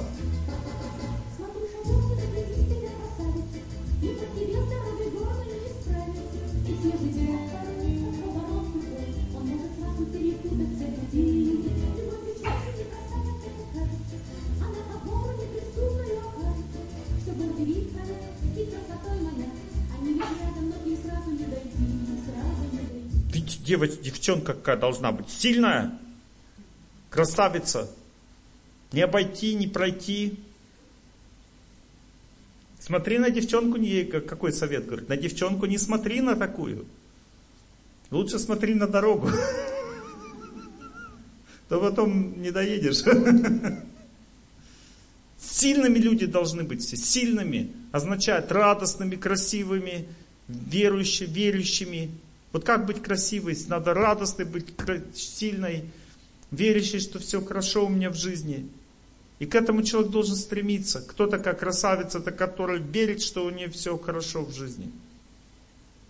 Твердость духа должна быть, вера, то есть человек должен верить в счастье, он не должен верить в страдания.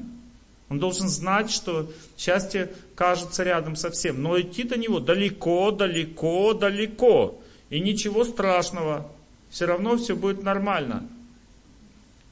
Потому что мы смотрим на солнце, смотрим на тюльпаны, на людей, на добрых. Мы счастливо живем, побеждаем судьбу. Не то, что типа далеко-далеко-далеко и все заскучали. Нет, побеждаем судьбу, не плачем, не пищим. Вот это вот очень важно знать. Иногда человека ломает судьба. Расставание, допустим. А, как относиться к расставанию? Надо относиться очень сильно, настраиваться на природу, на Бога, на доброту, на снисходительность человека, который тебя бросил, по доброе отношение к нему. Вот это все правильно настрой. Вот смотрите, вот правильно настрой.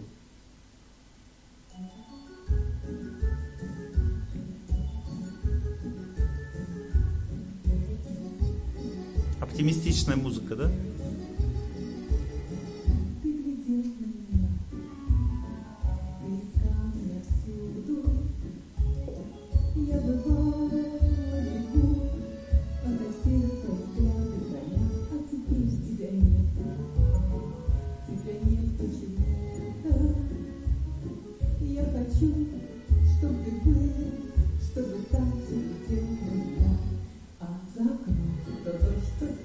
Видите, не потерялось это все. Человек не попал в засаду своей памяти. А память мой злой властелин, все будет минувшее вновь. И как бы, э, как, как это, как тускло среди мрачных равнин. То есть то же самое природа, та же самая природа вокруг, как бы мрачные равнины, понимаете, он считает, это все мрачно. Ничего хорошего нет, ни гоней, ни лошадей, мне больше некуда спешить. Мрачные равнины. Понимаете, память мой злой властелин, как бы мне куда спешить. А, я не могу больше э, любить, у меня я потерял любовь, все. Теперь смотрите, здесь другая совершенно ситуация. А за окном то дождь, то снег. То есть радует природа человека. Не забыл природу, Бога не забыл. И по-доброму к человеку относится. И тогда как переносится стресс, смотрите. А за окном то дождь, то снег. Я хочу, чтобы был, чтобы так же летел на меня. А за окном то дождь, то снег. И спать пора. И никак не снится. Стресс. Все тот же снег. И лишь тебя Чуть-чуть. Чуть-чуть. Понятно? Не то, что как бы, а, память мой злой властелин. Это упрямость, упрямство. Вот этого человека подавай и все. Неправильное мышление. Человек не должен быть упрямым со своей судьбой. Если вы упрямитесь, вот это, только, этого, только эту работу, только этого человека, тут этот город, и, и только это, и все, это приведет к катастрофе. Вот, допустим, война началась в стране, в этом месте где-то боевые действия идут, что надо делать? Уезжать, мои хорошие, потому и ты придется тебе потерять дом, собственность свою, своих свою как бы устроенную жизнь, свою работу, все ты теряешь, или свою жизнь. Одно из двух. Бог ставит перед выбором, теряй все, кроме жизни, или свою жизнь. Веды говорят, что когда наводнение, как бы из два типа животных. Одни убегают от воды, а другие в норке прячутся. Те, которые в норке, они погибают, а те, которые убегают, остаются живы. Видите? Когда война, в норке нельзя прятаться, надо убегать. И тогда ты останешь жив. А вот это другой вопрос. Сражаться будут те, кто прибегают. То есть кто-то приходит сражаться, а кто-то убегает. Это как бы разные варианты есть. Защищать надо, кто-то защищать будет, а кто-то, не все же будут, дети не будут защищать, старики не будут, женщины не будут беременные защищать, правда? И они должны что делать? Убегать из этого места. А кто-то в окопах должен сидеть, а кто-то убегать. Я говорю сейчас про ваше жилье, потому что некоторые люди не стражаться остаются, а потому что у меня здесь дом. И вот это приводит к чему? К смерти. У меня есть одна знакомая, когда в Донецке начались боевые действия, я говорю, надо уезжать. Она говорит, у нас здесь дом. Я говорю, надо уезжать. У нас здесь дом, надо уезжать. Муж не хочет, едь одна. Уехала одна. Звала, звала муж, не захотел, уехала одна. Муж погиб.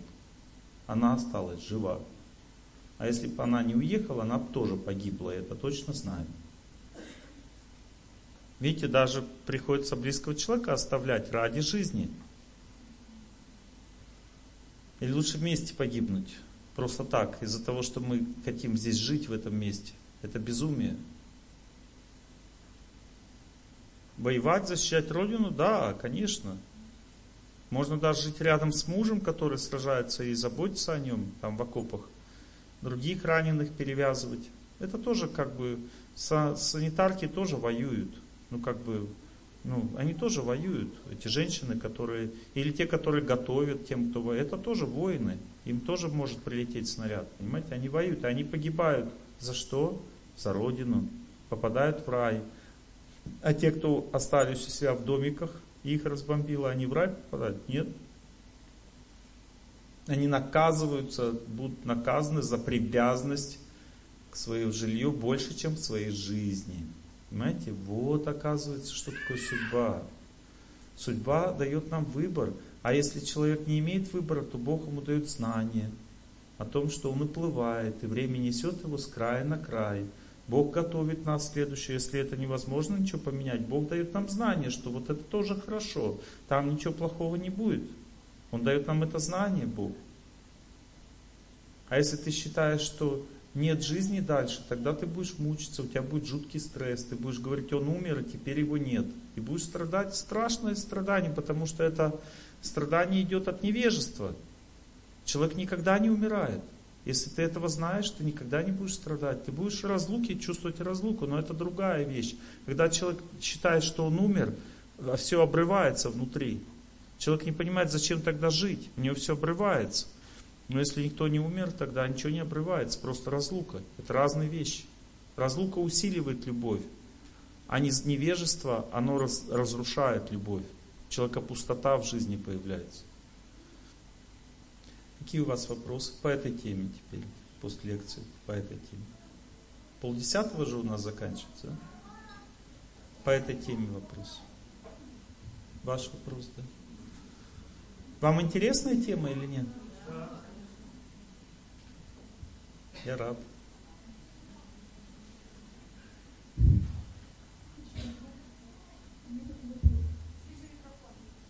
Слышно, да? Слышно. У меня брат живет в селе, в родительском доме, один. Мама его родители давно умерли. А я если к нему, вот, помогала ему там, то каждую неделю ездила, потом ну, раз в две ездила. Каждый месяц ездила. Теперь по состоянию здоровья не могу часто ездить к нему, приглашаю его сюда. Он не хочет, потому что привязан к этому дому. Но я так как бы беспокоюсь за него, в том плане, у меня тревога такая сильная бывает, особенно зимой, боюсь, что он там замерзнет или что-то. Тревога где находится? В ногах или в сердце? В сердце. Значит, надо где действовать? В сердце. Значит, что надо делать? Я молюсь. Вот молитва и побеждает судьбу. Факт то, что я не привязывайтесь к этому. Садитесь. Садитесь, садитесь. Молитва. Судьба находится в сердце. Если мы физически не можем поменять судьбу, тогда мы ее меняем в сердце. Физические изменения не всегда возможны. В сердце изменения возможны всегда. Если вы упрямитесь и хотите решить вопрос чисто физически, то, то судьба вас в капкан берет тогда. Вот он не может приехать, я не могу приехать. Все. Вы только об этом думаете. Это капкан судьбы. В этот момент, когда физически нельзя ничего сделать, человек начинает делать молитвы. Да? Я когда молюсь, мне как бы, ну, сначала ну, хорошо, становится. потом через какое ближе,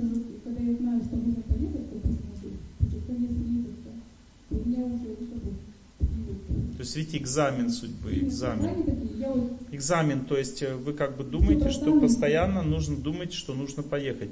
У меня был такой случай, один мой знакомый, он был монах, ну, сейчас монах.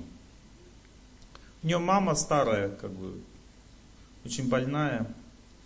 И он своему наставнику говорит, я должен ехать быть рядом с мамой. Там есть два варианта, как наставник скажет. Он ему может сказать, иди едь, выполни свой долг, потом возвращайся. Такое может быть. Но этот наставник сказал ему, запомни, что если ты свой долг перед Богом выполняешь, мама никогда не будет ни в чем нуждаться и не будет страдать даже. Ну и каждому дается задание по его силе, понимаете? И этот монах поверил в это. И он хотел маме поехать помочь, но он просто за нее сильно молился. И там просто совершенным образом все было организовано. Мать чувствовала защиту каждую секунду. Потому что Бог всегда на самом деле помогает, а не человек. И все может быть организовано как надо. Богу не сложно все организовать. Поэтому так или иначе всегда нужно сначала побеждать судьбу в сердце. Не всегда мы ногами можем ее победить. Если можем, ногами тоже надо побеждать. Но если мы теряем себя в результате, как, допустим, я знаю случаи, когда девушка, она сидит рядом с мамой и остается на всю жизнь одинокой, потому что мама не помирает, не живет. Просто между жизнью и смертью находится, болеет все время, мучается и требует, чтобы ее дочка была рядом с ней. Не дает ей возможности знакомиться ни с кем, выходить на улицу, постоянно со мной стоять, сидеть здесь. Все. Ты моя собственность. Она любит маму, страдает от этого, но продолжает оставаться рядом и остается одинокой женщиной на всю жизнь. Разве это выход? Нет. Иногда близкому человеку нужно проявить строгость такому, который тебя присвоил твою судьбу себе, ломает твою жизнь ради своей. Это эгоизм неоправданный. Здесь нужно иногда строгость проявлять тоже. Но молитва может помочь человеку по-любому. Строгость не значит проклинать человека на страдание. Молитва все решает. Да? Угу. Спасибо вам огромное. Я очень рада вас видеть, удушевление меняется сразу, и в ближайшее время тоже, думаю, большие перемены ожидают. Взаимно, взаимно. внутри. У меня Спасибо. такой вопрос. Вот если жизнь, например, человека учит, ну, то есть судьба учит его, а ты чужой человек, ну, ты хочешь помочь, и когда лезешь ты вот, со своей помощью. Я тоже лезу постоянно, видите. Меня конкретно тогда спрошу, меня бабушка, есть один момент очень важный, вы сейчас его скрываете. Рассказывайте, рассказывайте. Ну, дети не особо на это внимание обращают, то есть она одна практически всегда. И я хожу туда и думаю, может быть, я вызову Вот надо, это очень просто понять. Если ты приходишь, тебе не сильно рады. Если ты приходишь и ты же и плохой от этого становишься. Если тебя постоянно как бы отшвыривают, значит не приходи. Если ты чувствуешь, что ты там нужен, молись просто. Помогай молитвой этим людям. Но если ты чувствуешь, что как бы твоя помощь не так сильно нужна, значит, просто молись. Но если ты сильно так захотел помочь, что привязался к этому, то это означает, что ты только помешаешь. Не принесешь пользы людям, а только принесешь вред. Называется Демьянова уха. Знаете, то есть пришел гости человек, его кормили до потери пульса. Он говорит, я не хочу больше. Нет, ешь, ешь. Мне не жалко ухи для тебя, ешь. А то тоже все, я не хочу. Я услышала, спасибо. Да, вы это. Мгм. Да? Здравствуйте, рада вас видеть. Э, Я очень волнуюсь, конечно. Просто совершенно случайно я вас увидела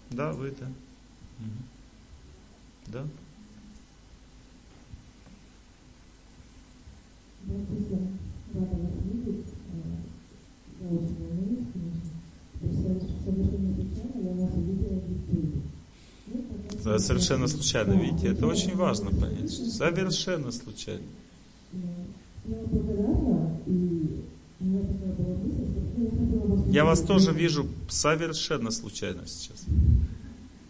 Тут.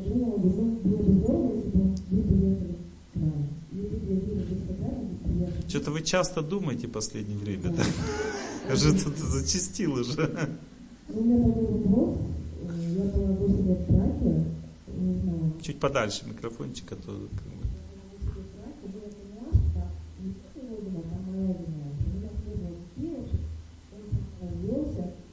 как бы. Два года прошло, конечно, я его простила и попросила его прощения. Вот хорошо, так. И вот у меня такой вопрос, стоит ли ждать или нет? Вот два года прошло. Нет? Вот супер вопрос вообще, ждать человека или не ждать человека. Вот супер, это отличный вопрос, спасибо вам, садитесь. Это классный вопрос вообще, ждать человека или не ждать. Запомните, ждать человека это очень плохо. А вот возвращать человека это милое дело. Но чтобы вернуть человека, надо перестать его ждать.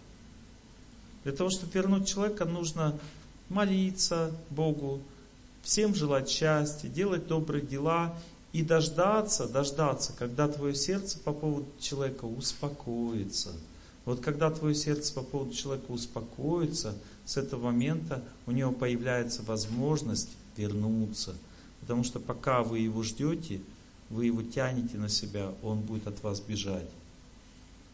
Вот если я сейчас вашу руку себе потяну, что вы будете делать? Назад.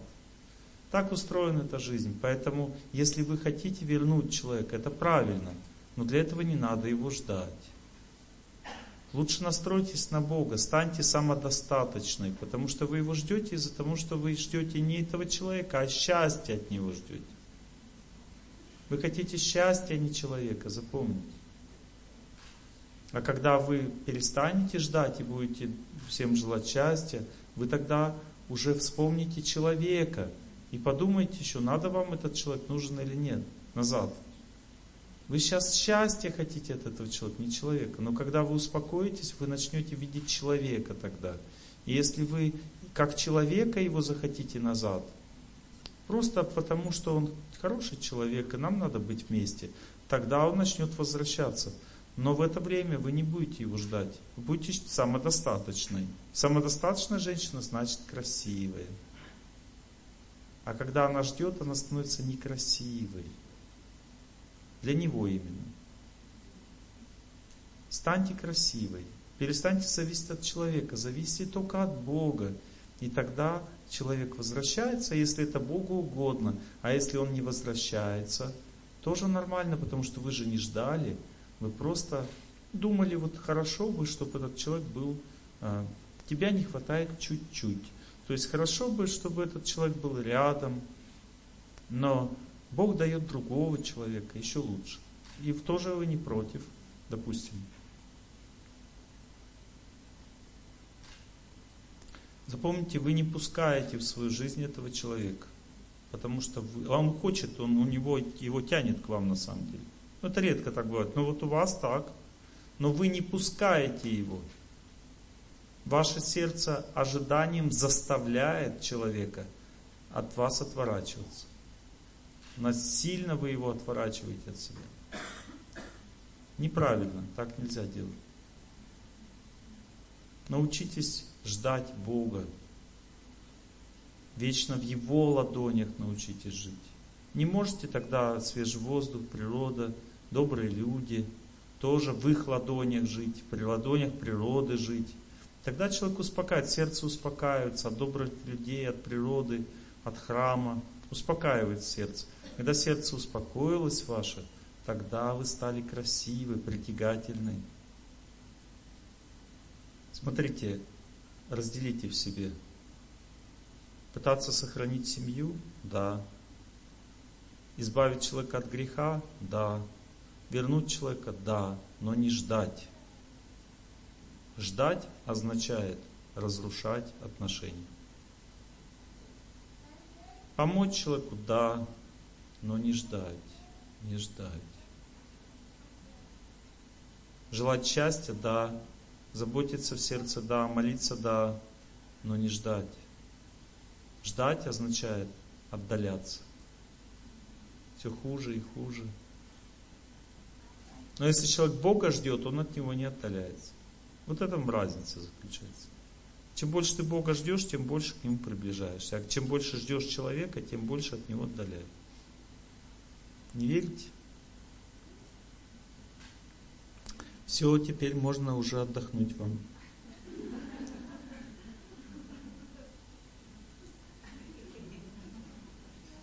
Песенку потерял.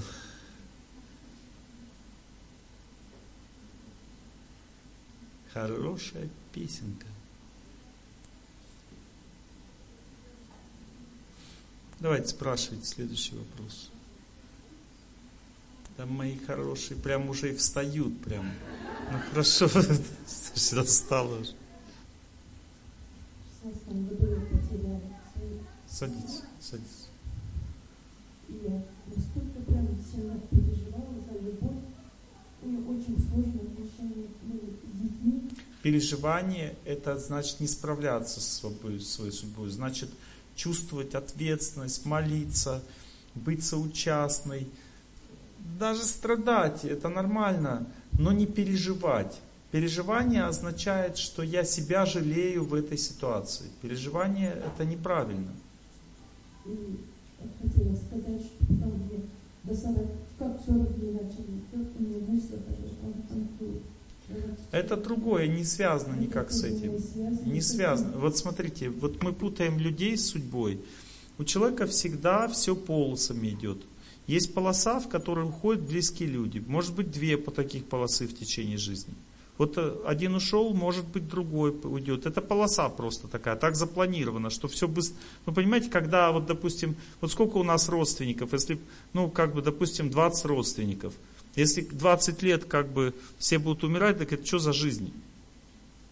Уходить в жизни каждый год по одному родственнику. Что это за жизнь? Поэтому Бог так придумал, что все кучкой уходят. Отстрелялась, потом живи дальше. И хотела сказать, что я мне часто снилось, что приходит плач, слезы, льются. и говорят, Плач это означает, не хватает сил, нужна молитва. Думать, радоваться Богу, думать о Боге, радоваться Ему. И эта радость к ней придет, и она не будет плакать. Плакать, плач, это означает, что не хватает радости. Видите, мы как воспринимаем все. Я хотела быть счастливой. А тут приходит сестра и плачет. Что это такое вообще? Я тоже плачу в результате. Что это за судьба у нас такая? Нет. Она приходит, плачет, я ей помогаю, радуюсь, молюсь за нее. Понимаете? Сила нужна, вера. Вот так правильно жить, вот так правильно жить. И некоторые люди думают, а что это я как бы радоваться буду, когда она плачет? Это не, зло, не злорадство, понимаете, это другая радость. Вот, допустим, вот, вот когда вы вопрос мне задаете, как я на вас должен смотреть? Вот смотрите, допустим, я на вас вот сейчас вот так смотрю. У меня печальный взгляд или радостный? Печальный или радостный? Для вас какой? Спокойный, радостный, да? Сильный. Это не печаль. Это радость. Но она сострадательная, понимаете? Это радость. Вот смотрите теперь другой вариант. Сестра у вас умерла. Вам нравится, что я так с вами буду разговаривать? Нет. Вот ей тоже так не нравится. Запомните. Ей нравится только ваша сила. Ей не нравится ваше страдание за нее, ваши слезы. Не нравится. Только ваша сила ей нравится. Вашей сестре. Запомнили? Все. Мужчина, ваш вопрос. Всем добрый вечер. Олег Иванович, благодарю вас за знания, очень глубокие. А как еще раз? Э, Благодарю вас за знания, очень Чуть, глубокие. чуть подальше, чуть подальше. нам- Микрофон чуть-чуть подальше. Они нам, нам дают э, свет в пути. Надо чувствительность понизить вот этого микрофона, который у людей находится, потому что мой хорошо чувствительность, а там лучше поменьше.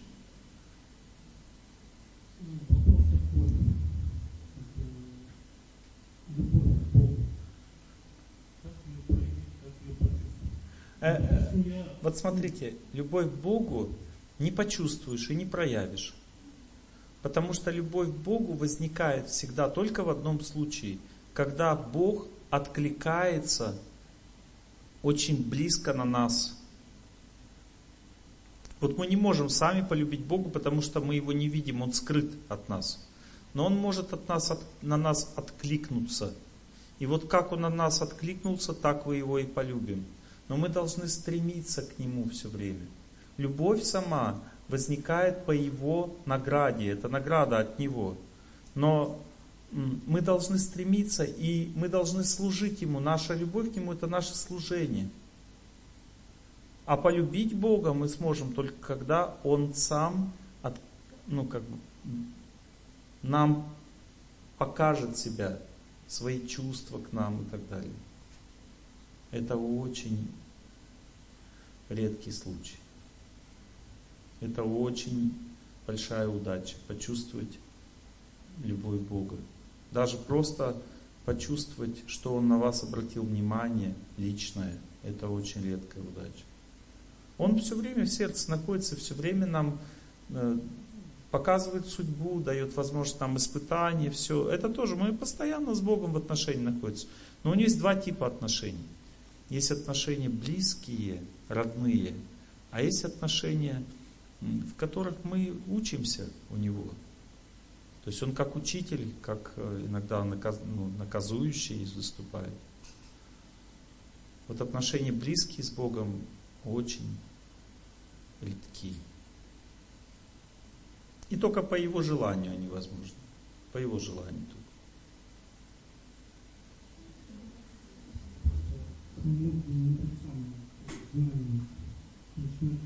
А вот это уже другое дело. А вот мудреца можно полюбить на полную катушку самому, читая о нем, изучая его, слушая о нем и так далее. Мудреца можно полюбить сразу, и через мудреца Бог будет действовать на полную катушку, будет дарить нам любовь на полную катушку, мы будем чувствовать Бога через мудреца на полную катушку, через священное писание мы Богу будем чувствовать на полную катушку, через пророка на полную катушку, а напрямую только когда он захочет.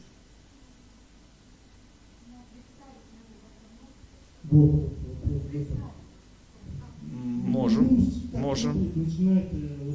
Можем представить, да. Может, как это, он и старец с бородой, он и красивый юноша, он и тот, и это все, как бы Господь, он разный. Все, все по- по-разному могут воспринимать.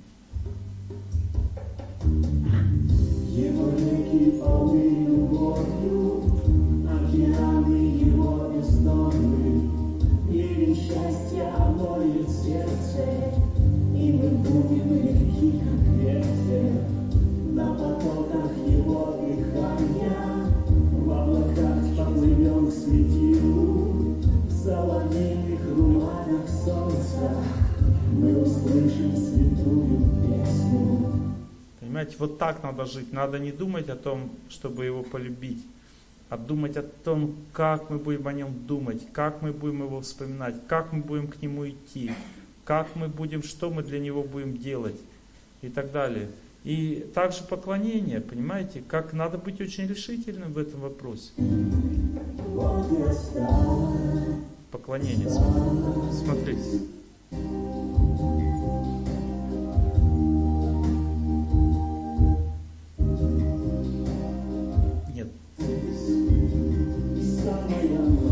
Там есть еще такой, мы его нарисуем в небе. Песня? Ладони Бога называют. Это есть такой ансамбль Девьяроса, это мои друзья, они слушают мои лекции и пишут песни в этом направлении. И у них так классно получается, я просто вообще, то есть я никогда словами не смогу сказать то, что они пишут с помощью своих прекрасных стихов. Из... Да, да, да, да, да. И потом Бог перед тобой предстанет так, как ты представил его. Он разный, но такой, как ты хочешь всегда. И он самый лучший. И самый красивый. Все, что ты самое лучшее можешь представить, это он. Он не ограничен ничем. Он может быть каким угодно для тебя. И поэтому в каждой вере люди, как бы они к Богу не относились, Он всегда таким и становится для них. Он безграничный в своих возможностях нас любить. Олег вот еще один вопрос. Побывали на истинном А, вы были, да? Да. Вам повезло. Спасибо. Я вот я сказал повезло, это правильно я так сказал или нет? Да. Точно? Да. Или вам не повезло наоборот? Это очень мощный фестиваль. Просто после этого спим. Утром на молитву даже встать не могу. Спим. До 11, до 12. Это нормально, вас так расслабило просто там, так хорошо было на фестивале, что вы теперь отдыхаете. Ну, хорошо. Счастье испытываете, это нормально. Скоро встанете и проснетесь, не.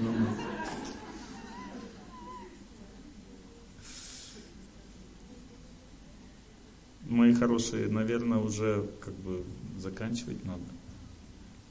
Я просто песню хотел как бы а, ну, в следующий раз, на следующей лекции уже. А, ну, как бы, сейчас мы азан включим. Будем желать всем счастья. Слушайте, как молятся. Входите в пространство молитвы. Некоторые говорят, а что слушать, может они и святые. Вопрос не в том, святые или не святые. Мы должны войти в пространство звука. Есть пространство звука, понимаете? когда кто-то молится, и мы, как они молимся, мы входим в такое пространство общее, в которое происходит победа над судьбой. Попробуйте войти в это пространство, у вас в сердце появится сила, уверенность, но в это время надо забыть про себя. Слушать тех, кто молится, и как они повторять, с ними вместе. Забудьте про себя, про свою силу. Думайте о силе тех, кто молится. Услышали меня?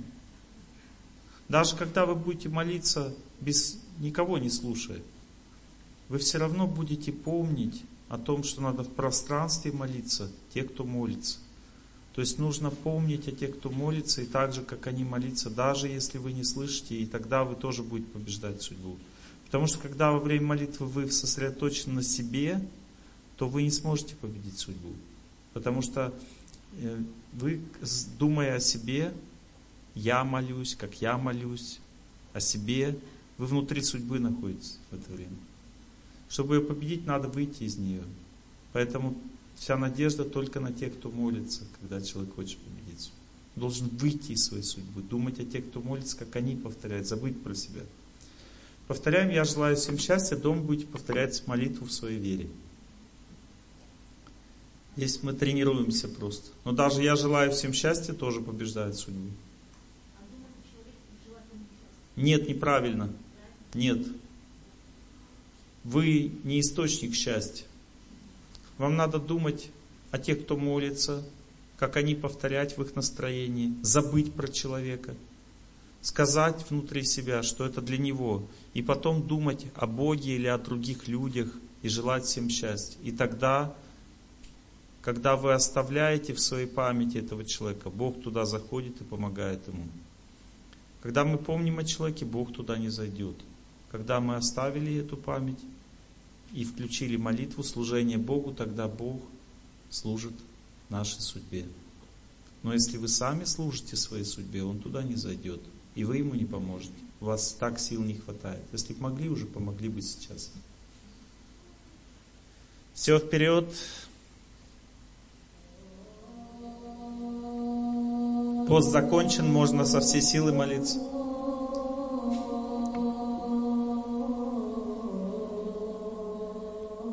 야.